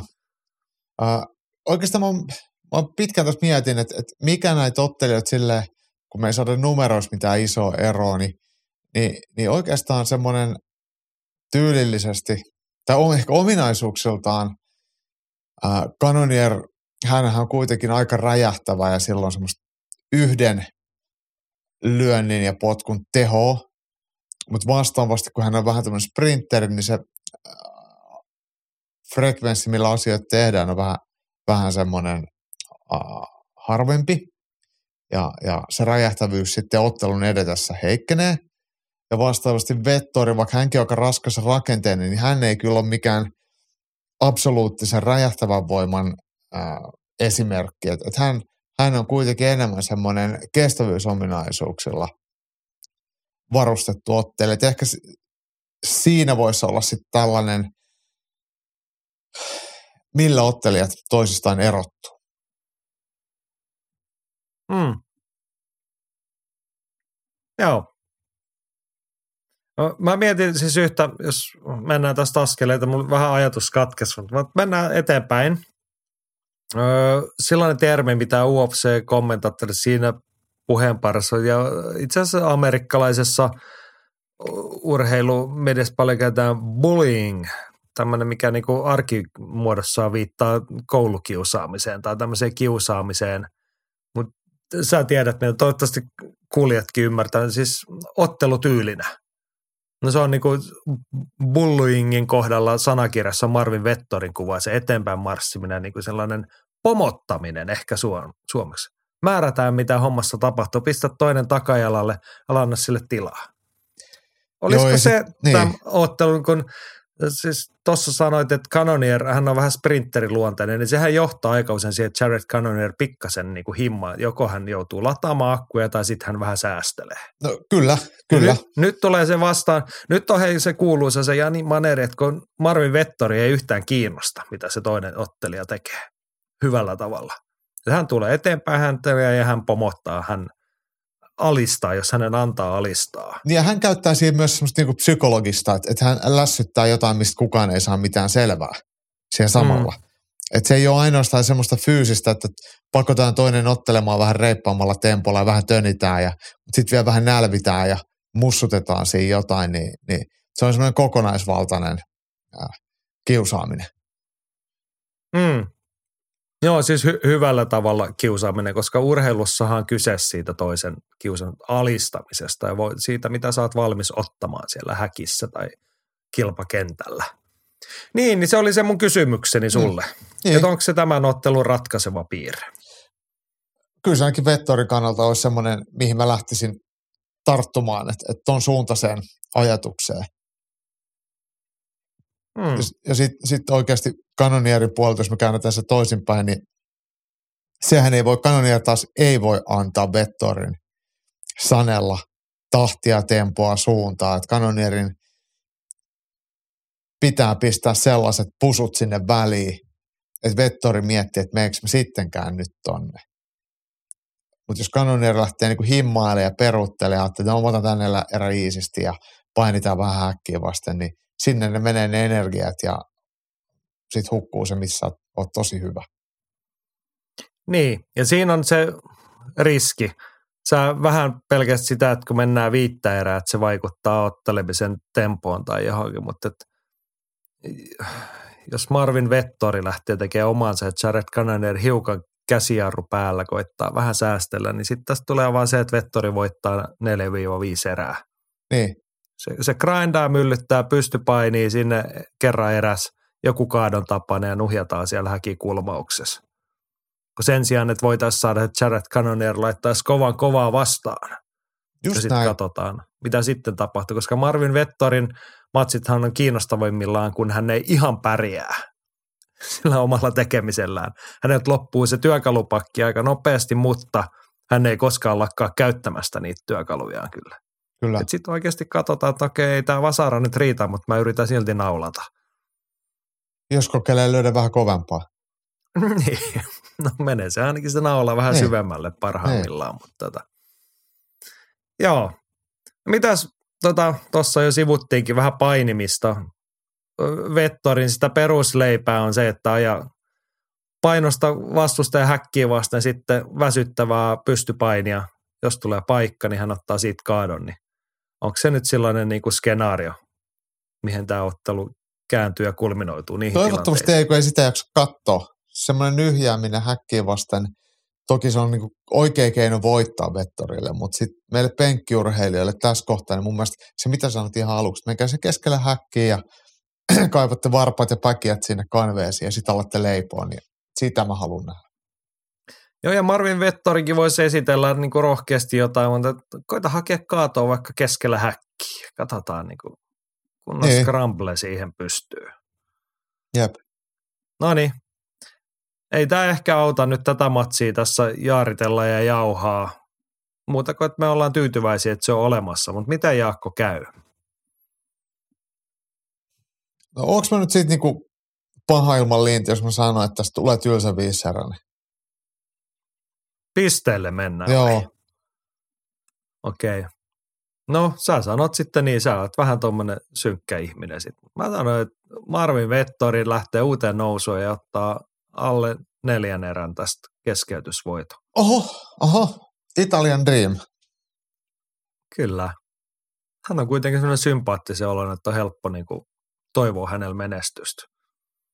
Hän juttelee kivoja juttuja iloinen ja tyylikäs urheilija. Hän ei luultavasti, hän ei, niin kuin, ei ole kauhean todennäköistä, että siis, niin kuin, ka- kauhean monen ihmisen kanssa tappelee hotelliaulassa ennen lauantaita. Ehkä muutaman kanssa, mutta ei kauhean monen kanssa. Mutta lauantai-iltana ennen täyttä aikaa, kolme eikä erää aikana. Okei, okay. no se olisi paljon, mutta mä mieluummin katsoisin tuon sun valinnan kuin mun valinnan. Niin. Joo, kerrankin saat meistä se kyynisempi Joo. tai jotain. Joo. No mutta hei, kuten tuossa tuli sanottu, Apexillassa ei ehkä ihan hirveän suurta tähtiloistoa, mutta löydämme sieltä mieluisiamme aineksia. Kerro sä sun tärppi ensin. Kerro vaikka pari, jos löytyy jotain. No, mä otan tietenkin, joo, mä otan tämän toisen pääottelun toiseksi tärpiksi, eli Arman Tsarukian Joakim Silva. Ja ei siksi, että Brasilian Silva olisi jotenkin mielenkiintoinen, mutta Arman Tsarukian on varmasti tämän ottelukortin näillä olevilla tiedoilla niin, niin validein mestaruushaastaja. Eli, eli tuota, on kyllä hemmetin hyvä ja nuori, väkevä painija, ja hän kyllä painii tuosta Joakim Silvan tota, niin syvälle suohon, että siinä ei brassijutsutkaan auta. Ja, ja odotan aika hienoa näytöstä Tsarukianilta. Mä otan vielä toisen noston, sitten mennään vähän pienempää painoluokkaa, kun äsken oli siis kevyt sarja, niin mennään miesten kääpiösarja ja sieltä Brasilia, Yhdysvallat. Maaottelu Rani Barcelos vastaan Miles Jones. Kelpaa. Ai ai, si- siinä on kyllä hyvät ainekset. Mm. Rähinä takuu, eikö vaan? On, on, just sitä, just sitä. Ja mä jotenkin dikkaan tästä Barceloksesta, vaikka ei sekään mikään täydellinen ottelija, niin, niin, niin siinä on jotain semmoista miellyttävää. Sitten kun sä tätä rupeaa katsoa tätä ottelukorttia, niin tämä on semmoisia otteluita, joita sä tiedät, että nämä ottelee UFCssä, mutta sä et oikein välttämättä muista niiden edellisiä otteluita, että onko se otellut monta matsia vai, vai onko se ihan tulokkaita, niin kun katsoo tämmöistä ottelukorttia, niin tulee semmoinen fiilis, että, että ää, ensi viikon podcastia, kun me tehdään, niin Nakkisammulilta on tullut kommentti, että, että nyt Apex toimittaa ja tämä ja tämä on ollut ihan huikea, tämä ja tämä on ollut ihan huikea, koko kortti on ollut ihan tykitystä, niin nyt mulla on sellaiset vibat, että me tullaan kuulemaan näistä ottelijoista ensi viikolla, koska tulee olla hyvin matseja. Joo, mä otan tuohon kategorian, ennen mun oma varsinaista tärppi löytää, niin yksi matsi tuohon vielä pääkortin alusta. Pat Sabatini vastaa Lukas Almeida. Kyllä mä annan rähinä takuu tuohonkin. Sabatini on tullut sille aika värikkäällä. Se on Lukas Almeida tyrmä UFC debytissaan Mike Trisanon, niin tossa on kyllä, sekin on muuten miesten höyhensarja, pienempää ukkoa, mutta siinä mennään eikä meinata. Yeah. Joo, mutta oli mulla varsinainen tärppikin. Mä otan tuolta alkukortin puolelta Dennis Pondar vastaa Carlos Hernandez. Ei, ei mikään siis, niin ei kiinnittänyt ensimmäisenä huomioita matsia, mutta sitten mä katsoin, että no siinä päässä on Ukrainan lippu, että mikä sukko tämä olikaan. Dennis Pondar otti UFC-debyttinsä viime vuoden helmikuussa, eli just ennen kuin Venäjä aloitti sodan Ukrainalla. Ja nyt Ukko on reilu vuoden ollut sivussa. Pondar hävisi silloin pisteellä debyttinsä. Nyt on kyllä kiva nähdä, mitä tämän. Hän oli hyvät näytöt ennen UFC-kehin tuloa ja – päävalmentajana Peter Sobotta, meille tuttu saksalainen, tyylikäs herrasmies. Niin, tai Puolan Saksan, Saksan puolalainen, miten hän on, miten päin, mutta tota, odotan. Ja siis no ei muuten mennyt pisteen, vaan toi Bondar hävisi käsivammaan sen keskeytyksellä. Joo. Joutui luovuttamaan se eka matsinsa. Nyt on mielenkiintoista, toivottavasti nähdään häneltä enemmän minuutteja. Ja silleen. Mutta to, tota odotan siis ihan niinku mielenkiintoisena nimenä. Mutta sitten onhan täällä eurooppalaisnäkökulmasta, täällä on kiva näkymä. Ihan illan ekassa matsissa miesten kevyt raskas saada Modestas Bukauskas, joka tuossa jo teki UFC-paluun entinen Cage Warriors-mestari, kohtaa Jack Pauga nimisen jenkin. Ei siitä sen enempää, mutta kiinnostava matsi. Alkukortilla myös tsekki Teresa Pleda – Hänkin hävisi UFC-debyttinsä nyt Gabriela Fernandesia vastaan. Tykkään. Sitten mm. meille, no varmaan kai, ei kukaan voi olla tykkäämättä Nikolas Dalbista, Tanskan konkari. Varmaan ihan viimeisiä viedään pääkortin avausmatsissa Muslim Salikovia vastaan. Tuossa ei ehkä rähinnä takuuta, mutta tota, ei. Ky- kyllä tuossa semmoista niinku tyylikästä pystyottelua varmaan nähdään ja mittaillaan ja kattellaan. Ja King of Kung Fuhan on Salikov nimeltään, että et häneltä on. tulee kaikenlaista. On, mutta et kumpaakaan ei ole helppoa laittaa nippuun ja pihalle matsista, niin jos varmaan, no toivotaan, että siinäkin nähdään värikästä pystyottelua sitten. Mutta no. Dalpi on aina kiva nähdä. Ja sitten oikeastaan taisi voin olla kumman tahansa meidän tärppi.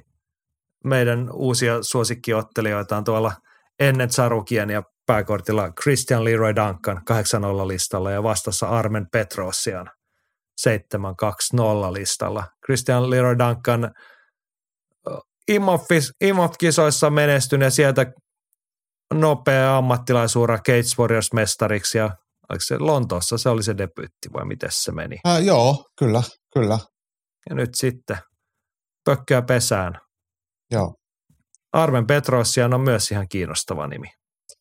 Joo, Petrosen on tosi hyvä pystyottelija, liikkuu, liikkuu tyylikkäästi ja, ja mun mielestä mä näin tämän, mikä tässä vastaan mä oon nähnyt? Jossain mä oon, jonkun hänen ottelunsa mä oon nähnyt paikan päältäkin, mietin silloinkin. Että Olisiko ihan... ollut viime kesänä Kajo Boraljo vastaan, kun hän on hävinnyt pisteen heinäkuussa? Olisiko näin? Tai sitten tai sit se on ollut Vai oliko se Olivera Mahashev, sä olit se, sitä katsomassa. Sitä joo, katsomassa joo. Voitti AJ Dobsonin joo. pisteen, se on ollut joo. lokakuussa. Joo, kyllä. kyllä. Joo, mutta siis Petrosian pikkasen kokeneempi UFCkissä kaksi voittoa, yksi tappio. Viime no, reilu vuosi sitten hän tehnyt debyyttinsä. Että, nuoria, nousevia nimiä, niin kyllä tässä hienot ainekset. On, on, Mutta on. Mä luulen, että mä oon samaa mieltä sun kanssa, että kyllä ensi viikolla todennäköisemmin ollaan siinä tilanteessa, että aika moni toteaa, että no sehän oli oikein hyvä Apexilta. Joo. Joo. Homma toimii niin, että prelimeitä, kun siellä on niitä eurooppalaisia, niin ei kannata missata. Ne alkaa lauantai sunnuntai välisenä yönä kello 01 puolen jälkeen Fight Passilta. Mutta onko se öö, sillä, että vie, eikö se, niin ei kun niin, aivan, aivan siis Dalby on just pääkortin avausottamassa. Niin, niin se aivan. varmaan sitten pätee, että pelkkä pääkortti näytä. Pääkortti alkaa vielä playata kello viisi sunnuntai aamuna. Siellä siis pääotteluna Marvin Vettori vastaa Jared Cannonieria. Monenlaista kiinnostavaa nuorta nousevaa nimeä eurooppalaisvärjestä ennen. Apexista sunnuntai-aamuna viideltä Viaplaylla. Kaikenlaista muutakin olisi viikonloppuna. Mm. Perjantaina on Bellator. Edelleenkään sitä mistään niin kuin ihan suosiolla näytetä, mutta siellä olisi kaksi titteliottelua. Miesten kevyt raskassarja Vadim Nenko vastaan Joel Romero nuoruutensa voimissa. Kyllä, Onko Romero, on, on, on, se vielä alle 50, eikö ole? Ainakin virallisissa papereissa, mutta eihän näistä koskaan tiedä. Hänhän on siis 77 huhtikuussa syntynyt, eli 46-vuotias ikinuori. Niin. Joo, mutta he ottelee siellä nyt. Oliko, miten tämä nyt oli? oli? Ei tämä mitään turnausta enää ole. Ei, kun Nemko voitti jo Se- sen turmaun. tu- Niin, turnauksen. ja nyt sitten Romero on vaan katsottu, että no mene sä nyt koittaa Niin. tota vastaan. Ja eiköhän Nemko pistä tuon vakuuttavasti pakettiin. Joo, Sitä ennen on Kääpiösarjan titteliottelu. Sergio Pettis vastaa Patricio Pitbull. Siinä on kyllä tämmöiset oikein pellaattorin vakionimet ja voisi sanoa niin kuin parasta päätyä, mitä heillä on tarjota. niin on, niin on. Tämä on hyvä painoluokka heillä. Ja musta tuntuu hurjalla, että Sergio Pettis näin niin kuin vähän kypsyessään UFC-uran jälkeen, niin hänestä on tullut ihan, ihan kohtuun hyvä ottelija. Että, että hän oli aika vaatimaton nuorempana, tai, tai ei ehkä täyttänyt nimensä äh, vaatimia odotuksia, mutta, mutta on mennyt heittämällä ohi veljestään. Et isoveli on ihan lammas, mutta pikkuveli on Niin, parempi. No niin. No sitten miten me sitten se arvostetaan, että Antoni Pettis kuitenkin onnistui UFC-tasolla, otti kovia voittoja, oli mestari. Mm-hmm. Sitten on menty alamäkeen. Sergio Pettiksellä ei sitten taas riittänyt UFCssä ja hän on nyt sitten tuolla Jep. ottanut hyviä matseja. Mutta et. Mut miten tämä nyt sitten menee? Pettis on siis mestari, eikö vaan? Kyllä, kyllä, kyllä. Hän on voittanut Kyoji Horiguchi viimeksi. Niin on. Se oli, sehän oli semmoinen No i- otto, että veistä ja sitten tuli yksi kiertolyönti ja se oli sillä selvä. Horikutsia muuten ottelee, nyt Bellator ottaa sen kääpiö, äh, kärpässarjan ja Horikutsi ottelee sitten painoluokkaa alempana. Joo. No sitten täällä on tämmöisiä hyvinkin mielenkiintoisia matseja pelaa. Cory Anderson Phil Davis. Mm. Sä et luultavasti pysty nukkumaan, kun sä etit, että mistä on näkistä. Mä katson sen hidastettuna. Tarviiko sitä oikeasti hidastaa vielä? Se on melkein mielenkiintoista kuin maalin kuivumisen kattaminen. Joo, ehkä huomenna yllättävän paljon venäläisnimiä täällä. Kaikenlaista tukkoa Bellatorissa. Jep. Mutta siis Vadim Mut Nemkov, ketä on venäläinen, niin hänhän on näitä, näitä tota, Fedor Emelianenkon valmennettavia. Että tämä muu lauma venäläisiä, niin nämä edustaa sitten tota, vähän vahvemmin parrakasta kaukasuksen porukkaa. Niin, ja eikö hän, nä, näistä aika moni sitten ole kuitenkin Jenkeissä asuva sitten jo sen enempää her, herrojen uraa ja elämää nyt perkaamatta, mutta et, mun mielestä Bellatorilla on ollut sitä venäläissiirtokuntaa, kun on tonne varsinkin Jenkkien itärannikolle Joo. jossain kohtaa muuttanut parempina aikoina vielä. Niin. Joo, mutta toi siis perjantaina, älkää kysykö mistä näkyy, paitsi prelimit, jos sattuu kiinnostamaan, niin ne näkyy YouTubessa varmaan meillekin. Ja perjantaina on myös PFL, Professional Fighters League. Sitä me uskallamme sanoa, että sitä näkyy tuolta, tuolta Dazonilta. DAZN-palvelusta. Siellähän oli muun muassa viime vuoden jymyyllätyksen Larissa Pacheco. Hän ottelee Amber Leiprockia vastaan, mikä ei nyt ihan hirveästi herätä mieltä. Tässä tullaan taas siihen, puhuttiin Amanda Nunesin kohdalla siitä naisten höyhensarjassa, niin tässä se nyt on. Amanda Nunesin jälkeen naisten höyhensarjan vapaaottelun kärki on tossa ja mä voin tunnustaa, että en muista kuulleeni Amber Leiprocista koskaan tätä ennen. Etkä varmaan tämän jälkeenkään. niin se voi olla, että tulee naama kipeäksi ja sitten on jonkun muun vuoro. Pääottelussa ihan hyvä miesten raskaasarjan matsi Ante Delia vastaan Morris Green. Deliahan voitti tämän, eikö voittanut tämän Miltsin turnauksen viime vuonna, eli Mirko Krokopin Joo. valmennettava, ja hän sitten kohtaa entisen UFC-ottelijan Morris Greenin. Ei, ei ole tämä pikajuoksija, mutta Joo. Muuten, no ei tämä nyt herätä su- suurta mielenkiintoa, paitsi että täällä on naisottelijoissa eurooppalaisilla. Julia Budd kohtaa Martina Jindrovan Tsekistä ja sitten oli Puolan Karolina Sobek ottelee Aspen Ladia vastaan. jenkit on tunnetum, tai Julia Budd on tietty kanukki, mutta tota, mut, mut. he ottelee tunnetumpia noin eurooppalaiset nimet UFC-konkareita vastaan, mutta toivotaan heille menestystä. Just näin. Joo. Oliko sä olit skauttasit Dazonilla, oli sitten eurooppalaista vapaa myös? Pitää paikkansa, pitää paikkansa. Eli lauantainahan tulee sitten, jos tuo PFL tulee per, perjantai lauantain välisen yönä, niin sitten lauantaina kello 19 alkaa Octagon 44, kello 21.30 alkaa Hexagone ja, ja sitten 22 alkaa AFL 30 ja AFL on joku espanjalainen muistaakseni promootio. Ja tosiaan se nyrkkeilyma-ilta tulee sitten, se progressin ilta tulee sitten lauantai sunnuntai välisenä yöllä. Pääkortti alkaa 03. Okei, okay, mutta jos olette Dazonin tilaajia, niin maukasta tarjontaa siellä luvassa. Octagoniin me ollaan aika, aikaisemmin lievästi hekumoitu. Siellähän oli se, onko se nyt miljoonan euron turnaus, vai miten se oli? Joo, joo, 170 paunus eli 77 ja siellä käydään nyt sitten ainakin kaksi ottelua tässä turnauksessa ja, ja sitten siellä on myös yksi niin, mestaruusottelu olisiko, kevyessä raskaassa sarjassa. Olisiko se ekaa kierrosta nyt vielä, tunnustan suoraan, että en ole nyt kaavioihin perehtynyt tässä kohtaa, mutta se tuossa keväällä alkoi ja siellä on var, pikkuhiljaa alkaa varmaan suurin piirtein kaikki turnaukseen osallistujat alle käynyt, mutta heillä on säännöllisesti iltoja ja se etenee hyvää vauhtia se turnaus. Niin jos Just olette kiinnostuneita, niin ottakaa Octagon koolla seuraan, seurantaan.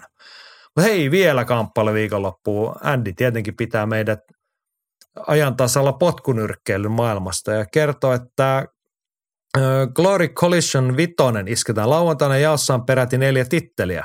Pääottelussa raskaan sarjan Interim vyöstä iskevät treenikaverukset Mike Jimiltä Antonia Blasibat ja Tarik Osaro. Blasibat on sekä taidollisesti parempi että kovakuntoisempi, joten hän vienee matsin, joka ei kestä täyttä aikaa. Ottelun voittaja pääsee loppuvuodesta kohtaamaan polvensa kuntouttaneen Rico Verhoevenin. Taidollisesti illan paras ottelu on luvassa 77 kiloisessa, jossa mestari Andy Semeler kohtaa Jay Overmeerin. Kaksikko on kohdannut joulukuussa 21 Enfusionin mestaruusottelussa, jonka Semeler vei pistein – sen jälkeen molemmat siirtyvät Gloriin ja ovat kulkeneet voitosta voittoon. Semeler mestarina kohdaten kovempia vastustajia. Ottelu ratkeaa etäisyyden hallintaan. Pidempi Overmeer voi voittaa, jos saa estettyä Semelerin liikkeen etusuoralla ja vartalopotkuilla. Uskon kuitenkin, että Semelerin liike, rentous ja parempi lyöntitekniikka vie voiton tälläkin kertaa. Tapahtuman pitäisi näkyä ilmaiseksi Rakuten TVltä, jossa muutenkin pyörii Glorin ja K1 vanhoja tapahtumia 24-7. Klaarin ja K1 vanhoja tapahtuu. Mm, aika kova. Toihan kuulostaa just siltä, että sitten kun tulee se, että ai hitto, ei tule mitään matseja tänä ilta ja futiskausikin tuossa vähän, niin sitten ottaa jonkun kulhollisen popparin ja vähän limuun ja rupeaa katsoa vanhoja K1 matseja. Mä ajattelin, että sä sanot näin, että kun sä tuut ää, tuolta jokirannasta maistelemasta oluita, niin sitten on hyvä aika avata Rakuten TV ja niin, en ole vielä muita, siis tästä on nyt pari viikkoa jo Andy tätä nostanut esiin, että sieltä Glory alkaa, en ole vieläkään uskaltanut telkkarissa klikata, että mitä tapahtuu, jos pistää Rakuten TV, mutta ilmeisesti ei mitään dramaattista, jos alkaa vanhaa K1 näkyä, niin täytyy kokeilla tässä. Mutta siis tämä oli lauantaina, ei nyt ollut kelloajasta puhetta, mutta eikö tämä nyt sitten Euroopan aikaa? Saksassa tai on? Hollannissa tai Belgiasta jossain niin. E- euroa aikaa varmasti. Primetime potkunyrkkillä Glory Collision Vitonen lauantaina Saksassa. Rakuten TV. Löytyy ilmaiseksi useimmista älytelkkareista ilmeisesti. Ottakaa seurantaa. Puhutaan siitä muutkin kuin Andy saa mielellään kommentoida. Katsotaan Gloria. Annetaan mahdollisuus sille. Hyvä. Yes. Ja mennään eteenpäin. Ylilyönti podcast. Kamppailu kansan radio. Ja loppusuoraa kohti käännytään kesäinen kamppailukansan radio perkaa postiosion tässä vielä. Ja Väisänen kertoo. Seuraavaksi siirrymme uutisiin. Maailmankuulu viskikauppiassa kamppailulien harrastaja Conor McGregor tyrmäsi jonkun korisjoukkojen maskotin sairaalaan on yhteydessä. Ja sitten sää. Loistava, ei mennä vielä, loistava. Joo, ei mennä säähän, mutta muutkin oli tähän ottanut kiinni. Samuli huomattaa, että Conorista saa puhua, kun sillä oli ottelu. Conor loi NBA-ottelussa maskottia liian lujaa ja se joutui sairaalaan. Asteikolla ykkösestä kymppiin. Kuinka lujasti uskotte, että Conor nähdään häkissä vielä tänä vuonna? Tuffissa sanoi Chandlerille, että ottelu käydään 185 paunaisten paino, painoluokassa. Ja vielä Lahikaisen Olaviki kysyi, että Onko Conor nykyään vähiten vaarallisimmillaan häkin sisäpuolella? Viikonloppuna julisti yhteistyösopimuksessa Miami Heatin NBA-joukkueen kanssa ja homman kruunasi leikkimuotoiseksi tarkoitettu nyrkkeilymatsi maskotin kanssa. Conor kuitenkin yllätti kaikki ja toteutti aikainen klassisen äijälyö oikeasti skenaarion ja veti kotijoukkueen maskotin levyksi yleisön edessä. Olin varma, että tämä on nerokas julkisuustuntti, mutta Heat peru yhteistyön, joten on kai oletettavaa, että tämä, tuli ihan, tämä oli ihan vain ajaton Conor-hetki. En ole ekspertti, mutta isojen poikien tarinoihin nojaten väittäisin, että tuohon käytökseen tarvitaan enemmän viskiä ja kokaiinia kuin ammattiurheilija niitä saa nauttia. Kysymykseni ylilöinnin raadille ovat. Yksi, onko tässä vuoden tyrmäys? Kaksi, otteleeko Conor enää? No lähdetään tuosta vuoden tyrmäyksestä liikkeelle. Säkin en, olet nähnyt tämän. Joo, mä näen. Ensin lyödään se äh, pehme, pehmeeseen isoon päähän pukeutunut maskotti kumolle ja sitten käydään antaa armonlaukaus, kun se makaa siinä maassa. Ja se voi olla vähän sitä vaikea, vaarallisempi tilanne, kun lyödään, lyödään jotain, ketä on maassa. Että, että niin ja sitten siellä ei luultavasti sattua. ollut ketään vapaaottelijaa siellä maskottipuvun sisällä. Mm. Mutta tota, Joo, ja siis ilmeisesti ei ollut tosiaankaan mikään julkisuustuntti, vaan tämä oli kärrätty sairaalaan asti sitten maskottihahmo sieltä sisältä. Että sitä Joo. oli todellakin lyöty oikeasti. Ja jos, jos Tätä... tämä oikeasti on näin, että, että oliko se Miami Heat, että siinä on ollut yhteistyösopimus ja sitten se perutaan, niin se varmaan ehkä kertoo jonkinlaisesta sitten, että, että tämä ei nyt mennyt ehkä ihan niin kuin oltiin sopinut. niin, joo. Mutta joo, tässä oli näitä kysymyksiä. Tota, otteleeko Conor enää ja sitten Samuli kysyy, että niin. y- ykkösestä kymppiä kuinka luesti uskot, että Conor nähdään häkissä vielä tänä vuonna? No saat vastata kumpaa vaan tai molempia. Kuusi kuukautta se Vadan hässäkkä on ja nyt jos tästä vedetään kuusi kuukautta eteenpäin, tämän, nyt on 13. kesäkuuta, niin jos tänään menee, kirjautuu useiden testipulliin, niin, niin sitten se voi olla sitten joulukuun lopussa. Mutta mut ei kyllä näytä naamasta ja käytöksestä päätellen, että et ollaan ihan niin kuin, ihan tota ainakaan niin kuin ottelukunnossa hetkeen, että et, et kyllä se voi vähän aikaa viedä. Ja kyllä toi Connorin olemus, toki se on showta ja osa hänen hahmoa, mutta kyllä se aika pelottavalle se näyttää ja semmoinen fiilis, että jotain – oikeasti pahaakin voisi tapahtua ihan hetkenä minä hyvänsä, kun tällaista, tällaista sekoilua siinä on.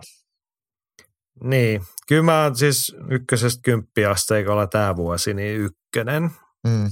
No ihan vaan siitä lähti, että hän ei ole siellä. En, en mä jaksa uskoa, että edes Conor McGregorille löytyy sitä ohituskaistaa ohittaa. Ainakaan tässä tilanteessa. Vuoden. Niin. Ja sitten se, että onko hän niinku muuten – millaisessa kuosissa ja noin niin kuin, ihan aiheelliset epäilyt siitä, että mikä on niin kuin, ravintoympyrä sisältö tällä hetkellä, niin se, että vaikka menisi sinne testipooliin, niin sitten, että onko se niin kuin sellaisessa testatuskunnossa, että sut päästetään häkkiä ottelemaan, niin sekin on vielä sitten oma kysymyksensä ja. ehkä. Jos se nyt heitetä sen suurempaa epäilyksen varjoon, mutta tätä on nyt vaikea välttää niin kuin muutama vuoden otoksella, tätä mielikuvaa. Että ei siellä niin kuin ihan puhtaan jauhoihin hiihdellä. Tämä voi olla hyvinkin puhdasta jauhoa. Olen ymmärtänyt, että sillä jauhon puhtaudellaan sitten noissa hommissa. Niin parempi ostaa puhdasta, jos siihen rahaa. niin. Joo, mutta tämä ei silleen harmi. No ensinnäkin kun harmillisin tähän tämän Michael Chandlerille, joka on mm. tuffissa Konori vastakootsi ja hänellä on niin luvattu nyt tämä uran paras tilipäivä ja näkymä sille ja hän varmasti on varmasti niin kärsivällisesti odottamaan sitä. Mutta kun mä niin kuin paha pelkään, että nyt vaan Michael Chandler odottaa onnensa ohi ja sitten todetaan, että no ottele voi vittu Jura ja Faberia vastaan hetken päästä. Että ei sitä Conoria nyt näkynyt tyyppisesti. Mutta sitten toinen harmi se, että kun mä oon nyt oikein uhrautunut, mä oon kattonut Tuffia kaksi jaksoa. No eka jakso nyt oli Conorin osalta, mitä oli. Parasta oli se, niin kuin viime viikolla joku totesi, että hän ei kauheasti näkynyt. Mutta tässä tokas jaksossa hän onnistui niin kuin jättämään itsestään ihan – positiivisen kuvan. Että hän oli paikalla, hän oli oikeasti niiden nuorten jätkien kanssa reenaamassa ja niin kuin, no siitä voidaan sitten keskustella, mikä on niin kuin hänen valmentamisensa tai niin kuin taso ja miten hyvältä se on saatu telkkarissa näyttämään. Mutta hän oli siellä, hanskat kädessä, sortsit jalassa, niin kuin sitoutunut ja jutteli ihan järkeviä, antoi itsestään ihan hyvän kuvan. Ei sekoillut mitään nyt ainakaan tämän viikon jaksossa. Ja sitten taas pistetään kaupan päällä tämmöinen sirkus. Jep, jep. Niin, en mä tiedä, synkkää. On todella, todella. En Joo. tykkää. Tuffikatsauksessa voidaan todeta, että kaksi matsia oteltu. Piti tämän viikon aiemmin, tai se tokan viikon aiemmin ilmoitettu matsi peruuntui, kun Konori ottelijalta löytyi, oliko sitten joku märkärupi, mikä semmoinen, kun tulee niin kuin naamaan ilmeisesti. Sehän vai? voi tulla mihin vaan. Että Niin, niin, mutta eikö se ole märkärupi sitten noin niin usein joo. suomeksi sanottuna? U- usein. Joo, joku cold sore vai mikä se oli. Okay. niin kuin englannin. Mutta kuitenkin jouduttiin matsia vaihtamaan, mutta nyt on kaksi matsia oteltu ja Chandlerin kootsaamat UFC-hylkiöt, eli potkut saaneet kokeneet ottelijat on tyrmännyt molemmissa matseissa ekassa erässä. Mm. niin kuin aika mielenkiintoisella nuotilla lähtenyt kyllä liikkeelle. Jep. Mutta siis joo, ihan pikkas, ei ole liikaa menty shown puolelle, niin on tykännyt katsoa.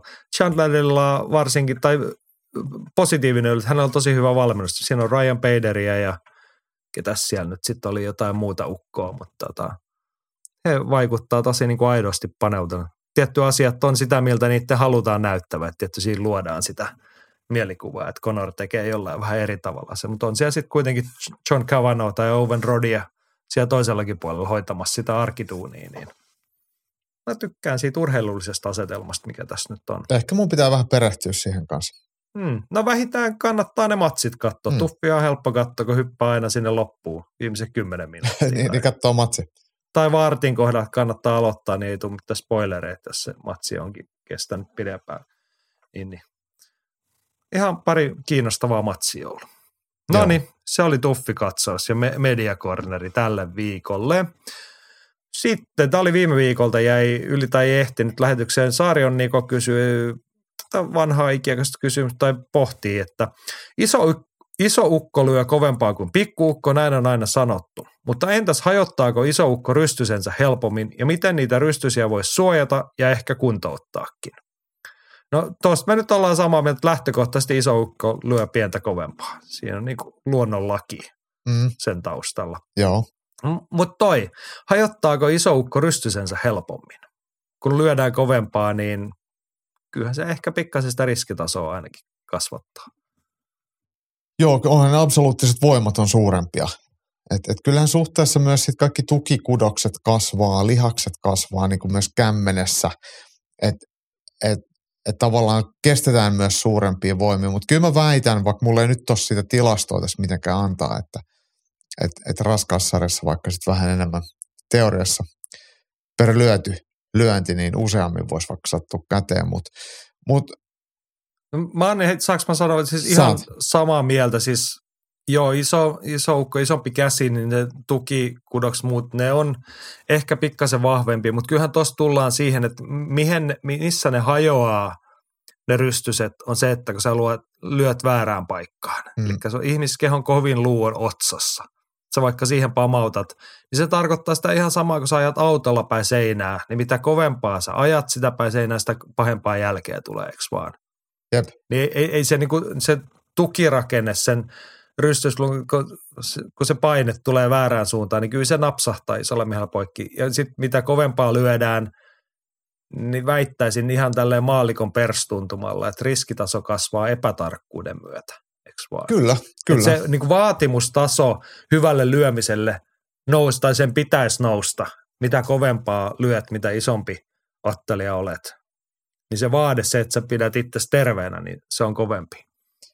Joo, ja sitten toi niinku, niinku rystysten suojaamisesta, niin varmaan ensimmäinen asia ennen kuin niitä suojaa, niin että et osaa niinku lyödä oikein, että se osuu oikea kohta, että ei osu vaikka pikkurillirystysellä.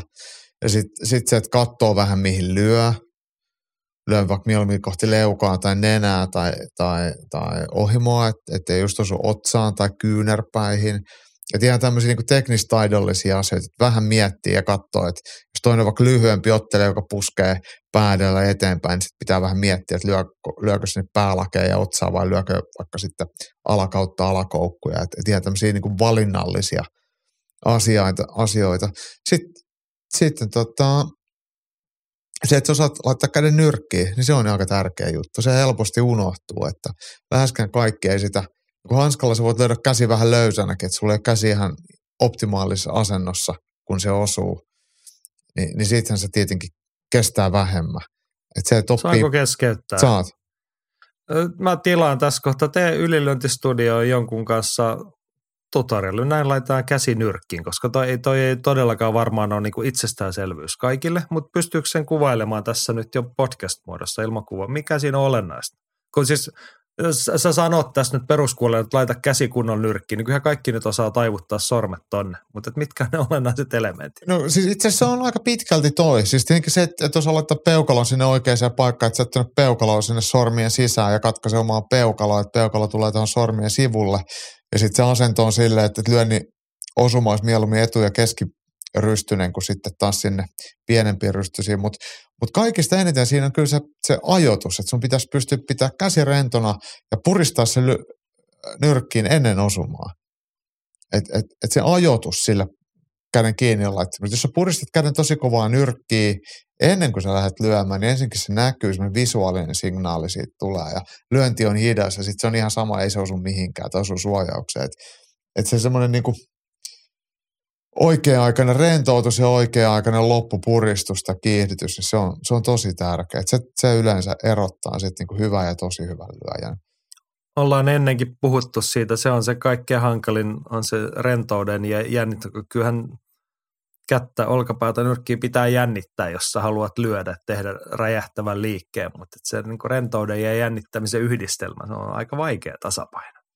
Joo, ja siis tätä on, joskus me ollaan tästä varmaan puhuttukin, muistelen näin, että, että, että mitä, tai tosi hy, hyvällä lyöjällä, niin kun mitataan lihasaktiviteetti, niin lyönnin lähtövaiheessa tulee todella radikaali lihastyöpiikki, niin kuin jää, näkee sähkökäyrissä, että, että, että lihakset tekee hurjan määrän töitä – ja sitten lyönnin matkustusaika, niin sitten on selkeä rentoutus ja sitten tulee toinen piikki ennen osumaa, jolloin sitten taas mm, käsi ja keho valmistautuu siihen, että kohta tärähtää. Ja silloin se, niin, mitä selkeämmät nämä piikit on siellä alussa ja lopussa ja välissä sitten löy, niin kuin rentoa, niin yleensä se on signaali siitä, että lyönti on nopea, terävä ja kova.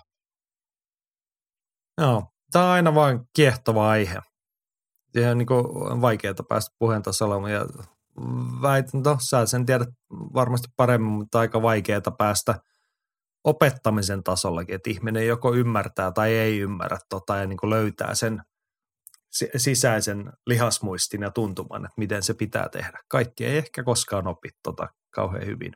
Ei, ei opikaan, mutta niitä on se erilaisia harjoitteitakin, millä pystyy vähän sitä niin kuin simuloimaan tai niin kuin totuttamaan ja luomaan semmoista semmoista, että esimerkiksi musta on tosi hyvä, joskus Jukka Rajala joskus näytti semmoisen, ja Jukkahan on siis ihan tämmöinen niin kehonpaino ja voimaharjoittelu erikoismies, niin, niin että et vai, vai, tai niin miten nyt voi sanoa, että pistät tennispallo käteen ja pudotat ja toisella kädellä koppaat. Eli vähän niin kuin löysit kädestä käteen sitä palloa ja aina puristaa sitä, niin jolloin siihen tulee se koppihetkellä tulee se pian puristus. Ja saat siihen selkeän vastuksen, kun sulla on joku tennispallo tai sen tyylinen siinä. Niin, niin sitten sä opit, opit kättä ojentaessa sen loppupäässä tekee sen niin kuin koppiliikkeen eli puristusliikkeen. Sitten kun sä vaihtelet käsiin, niin se tavallaan tapahtuu toistuvasti, niin se opettaa sitten lihaksia toimimaan. Ja se on mun mielestä ollut semmoinen tosi mielenkiintoinen ja tosi simppeli, minkä kuka tahansa voi tehdä kotona ja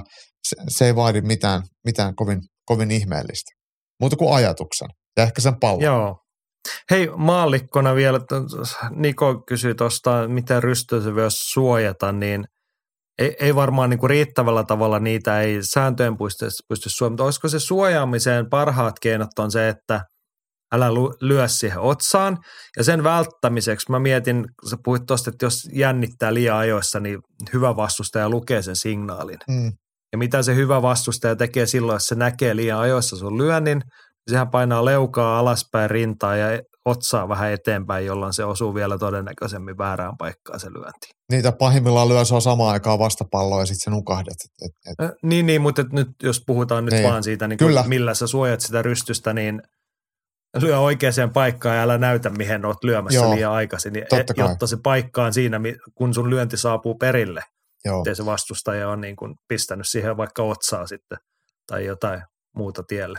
Mutta sitten toi, niinku, miten niitä rystysiä suojaa, niin puhutaan käsisiteistä tai käsien teippauksesta, mitä matsissa tekee, niin se kämmenpöydän, ensinnäkin se oikea asento, että sä oot käden laitettu oikein nyrkkiin, mutta sitten se, että siinä on tarpeeksi tukea, se on ehkä se kaikista tärkein. Et se ei ole niinkään siitä, että kuinka paljon laitetaan pehmustetta rystys, rystysten päälle, kun yleensä se pettää sit rystysten takaa kämmenpöydän näistä ohuista lu, luista. Joskus toki rystynenkin voi murtua, sitä on va- aika vaikea sit silleen niin täysin estää, että kun se rystysten päälle ei saa laittaa mitään teippiä eikä tee semmoisia mitään kipsivaloksia. Mutta mut hyvin teipattu ja tuettu käsi, käsi äh, ihan käsisiteillä tai, tai sitten teippauksella, niin on, on, on tietenkin sitten mahdollistaa sen, että käsi kestää vähän paremmin. Joo. Hy- hyvä tuki ja hyvä asento osuessa ja se tarkoittaa siis fysiologisesti sitä, että se jakaa sitä osuman voimaa, ettei se kohdistu siihen rystyseen tai kämmenluuhun niin voimakkaasti. Niin, Ja sitten taas ymmärrätte, kun se voima kohdistuu liikaa yhteen kohtaan, niin sitten se hajoaa se yksi kohta. niin. Heikoin Joo. lenkki. Niin, nyt sitten päästään tuohon viimeisen kysymykseen, se oli toi kuntouttaminen, niin se taitaa tässä olla se ikävin puoli, että kun aikuisella ihmisellä puhutaan, niin luutkaan ei aina ihan samalla tavalla kuin teini-ikäisillä tai lapsilla vielä uusiudu, mutta ei sille oikein mitään voi tehdä. Ja sitten se riski kasvaa, kun se on kerran, kerran mennyt, niin ei se yleensä vahvemmaksi muutu se paikka. Jos joku murtunut luu, luutuu hyvin, niin se, se kyllä kestää ihan ok. Sitten jos kämmenpöydän lu- luut, niin kuin vaikka Mäntykiven Aleksilla on useampaa kertaa ne pamahtanut mäsäksi, niin sillähän on laitettu sinne luusiirre ja vedetty titaania ja se on kestänyt ihan hyvin sen jälkeen. Mutta mut tosi tärkeää on, on tietenkin antaa se vamman parantua ja sitten liikeratojen palauttaminen niin, että käsi menee oikeanlaisiin asentoihin, eli ei tehdä virheasennosta mitään. Tosi tärkeää. Ja voimatasojen palauttaminen ihan samalla lailla, tai kehittäminen, niin, niin sitten se kestää vähän paremmin vielä.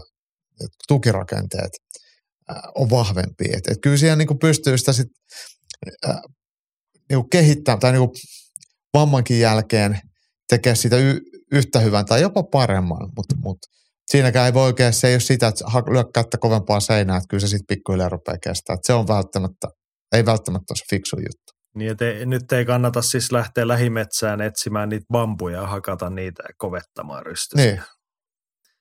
Joo, siis paras lääke kuntoutuksessa on se, että hommaatte sitä Wolverine sarjakuvista ja elokuvista tuttua adamanttiumia ja laitatte sitä sinne rystysiin. Tai sitten titania, niin kuin Allu on joutunut vähän tämmöiseen halvempaa ratkaisua tyytymään. Niin. Joo, se on hyvä keino kuntouttaa, lisää metallia kehoon. Yes.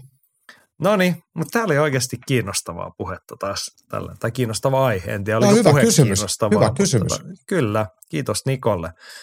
Ja vielä kiinnostavaa aihetta löytyy, olen tässä sanonut usein Sarjalaantilla on yleensä joka viikko yksi tämmöinen pidempi kontribuutio vähintään, että tästä se nyt tulee. Nyt täytyy taas jokaisen jaksaa Jaakko mukaan lukea hetki kuunnella.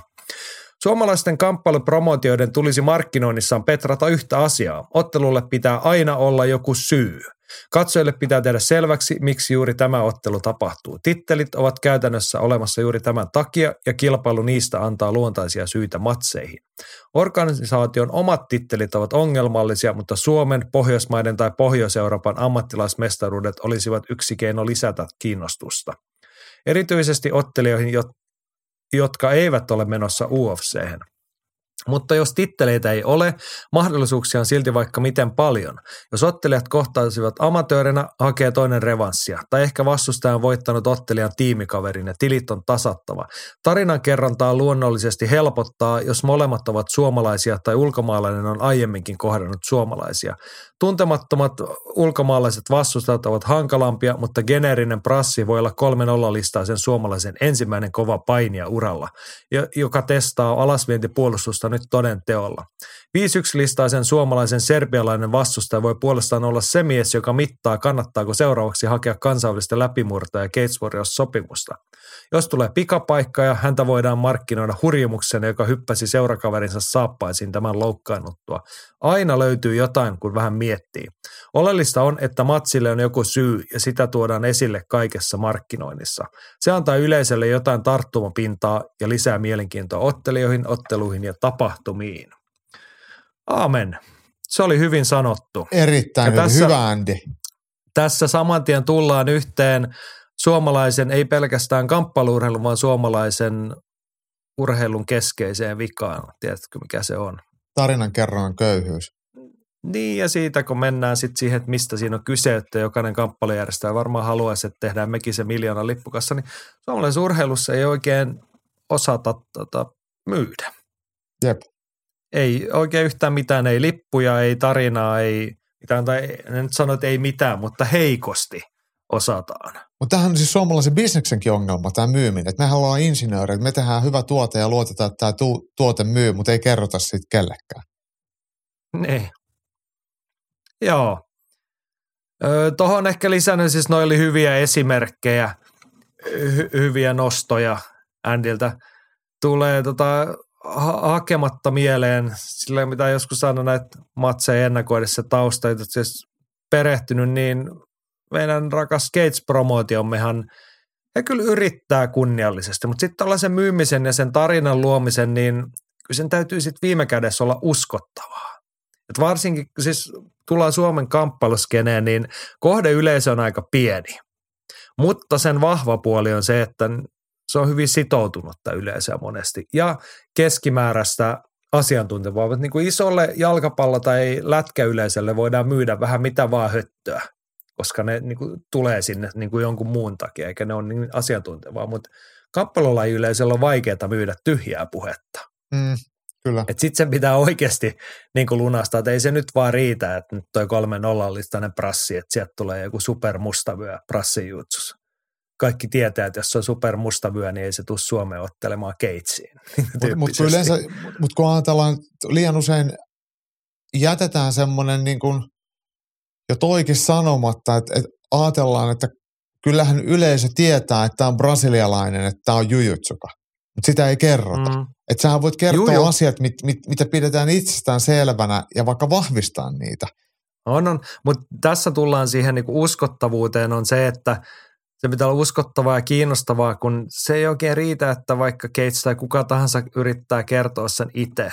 Se menee aika ohuelle segmentille läpi, kun sitten sä lähetät tiedotteita, niin se tarvitsee olla sen verran uskottava tai kiinnostava, että joku muu tarttuu ja monistaa sitä viestiä ja kertoo sen eteenpäin, että hei, Vahvistaa nyt on se tarina. Se. Niin, mm. ja kertoo sen isommalle yleisölle. Silloin, siinä tullaan siihen niin uskottavuus, kiinnostavuus rimaan, että se pitää olla oikealla korkeudella. Että sitten jos ei se niin ylity, että niin tulee semmoinen vähän limainen olla, että miksi noin nyt yrittää tämmöistä kertoo, että eihän toi nyt ole millään totta, että mä en, mä en usko tai musta toi ei ole niin kuin ok. Niin sitten sen vaan niin kuin, sit se pysähtyy siihen. Se ei mene eteenpäin se tarina.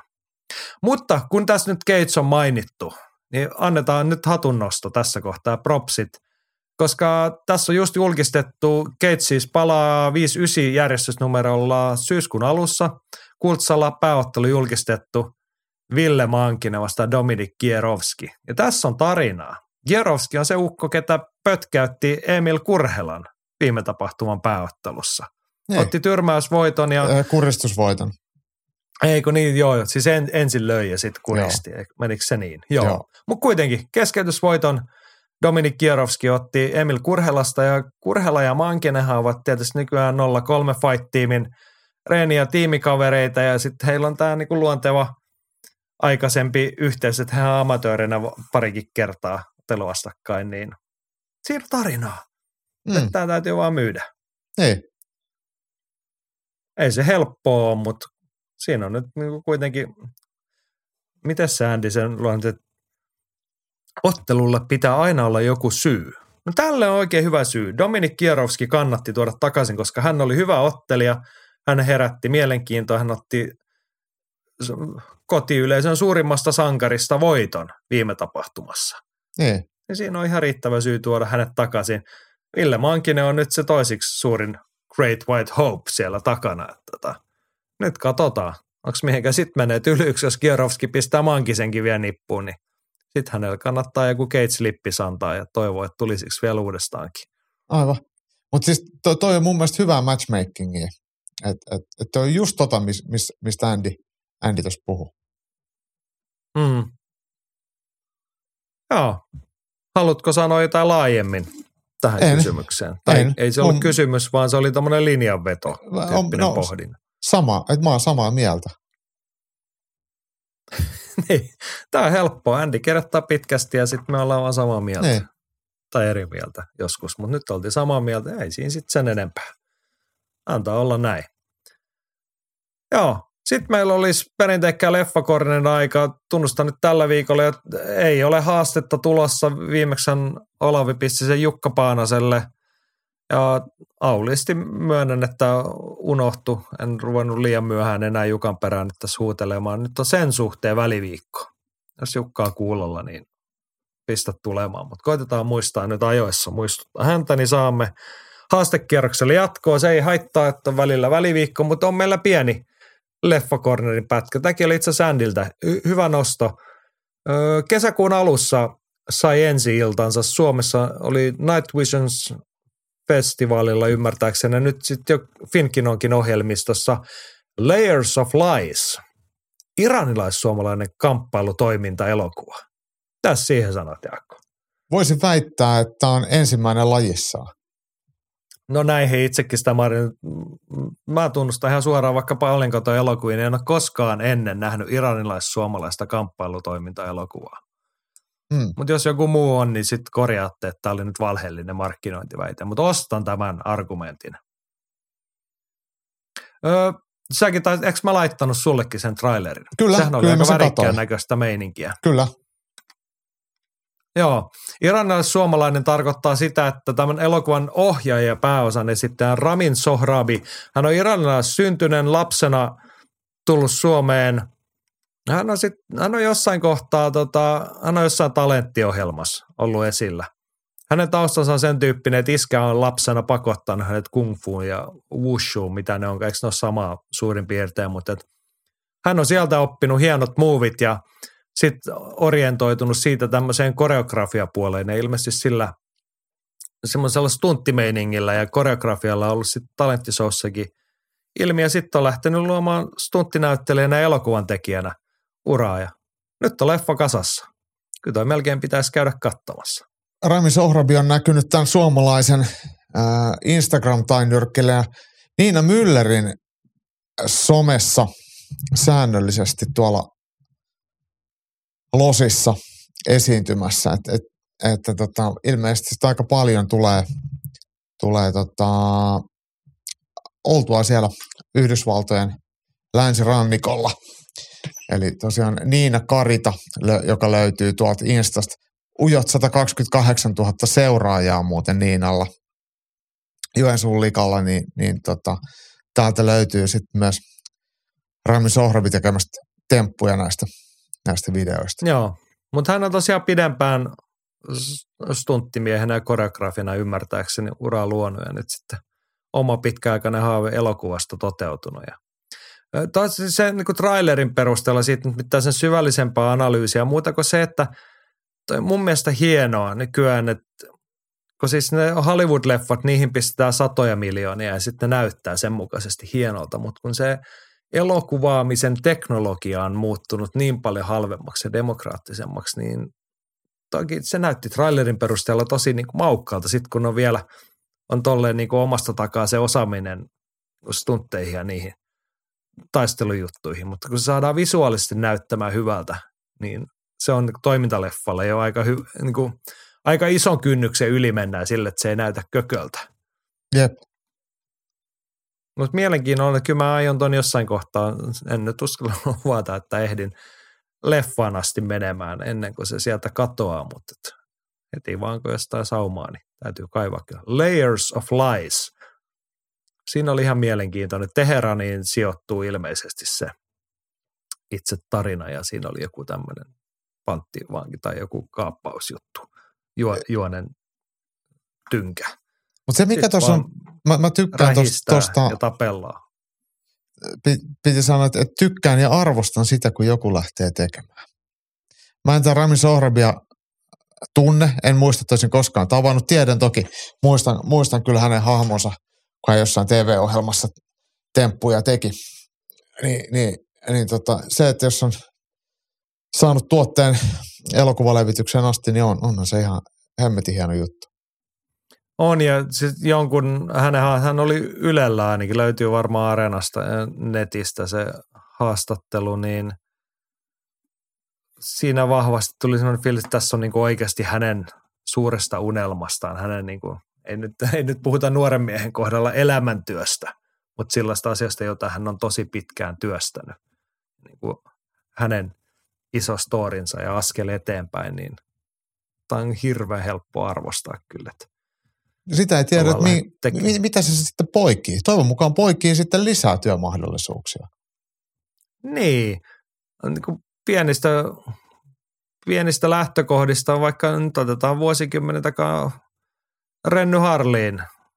En kehota, älkää menkö katsomaan hänen ensimmäisiä elokuvia, jotka on tehty Su- Suomen kulmilla tai pienillä budjetilla. Ne ei ole mitään mieltä ylentävää, mutta et, sama genre, samantyyppiset lähtökohdat ja mm. niin kuin sanottu, nykyään se on teknologian puolesta niin paljon parempaa, että Ramin Sohrabilla, tuosta kun tekee hyvän käyntikortin, niin ja se näyttää kunnialliselta, niin voi olla, että se maailma aukeaa sitten ihan eri tavalla. Jep. Joo, toivotamme onnea matkaa ja muistakaa, siis tämä on ihan sama kuin suomalaiset kamppailuurotapahtumat, niin tukekaa tämän tyyppistä toimintaa. Menkää katsomaan, hommatkaa käsiin toi elokuva ja levittäkää sanaa. Näin, tällainen vähän erilainen leffakorneri tällä viikolla. Muistutukseni se, että saisi olla kaiken näköistä kulttuurikorneria ja historiakorneria ja ties mitä korneria, niitä top-listoja saisi olla, varsinkin nyt kesällä, kun saattaa olla pikkasen hiljaisempaa, niin ottakaa aloitteet omiin käsiinne. Ylilöntiperhe on kaikkein parhaimmillaan, kun te teette. Meillä mun ei tarvitse lukea täällä nautiskella teidän kontribuutioista. Arvostamme niitä joka viikko ja arvostamme sitä, että olet pari tuntia toivottavasti viettänyt meidän kanssamme ja kuunnellut Ylilöinti-podcastin tälläkin kertaa läpi. Ensi viikolla palataan taas tosi toimia. Muistakaa käydä YouTubessa Ylilöinti Studio kanavaa katsomassa. Jaako ja Janne seikkoilla tuoreimmillaan siellä SM-kisoista viime viikonlopulta pätkää. Podcastin kanssa palaillaan varmaan ensi viikolla. Siihen asti, voikaa hyvin.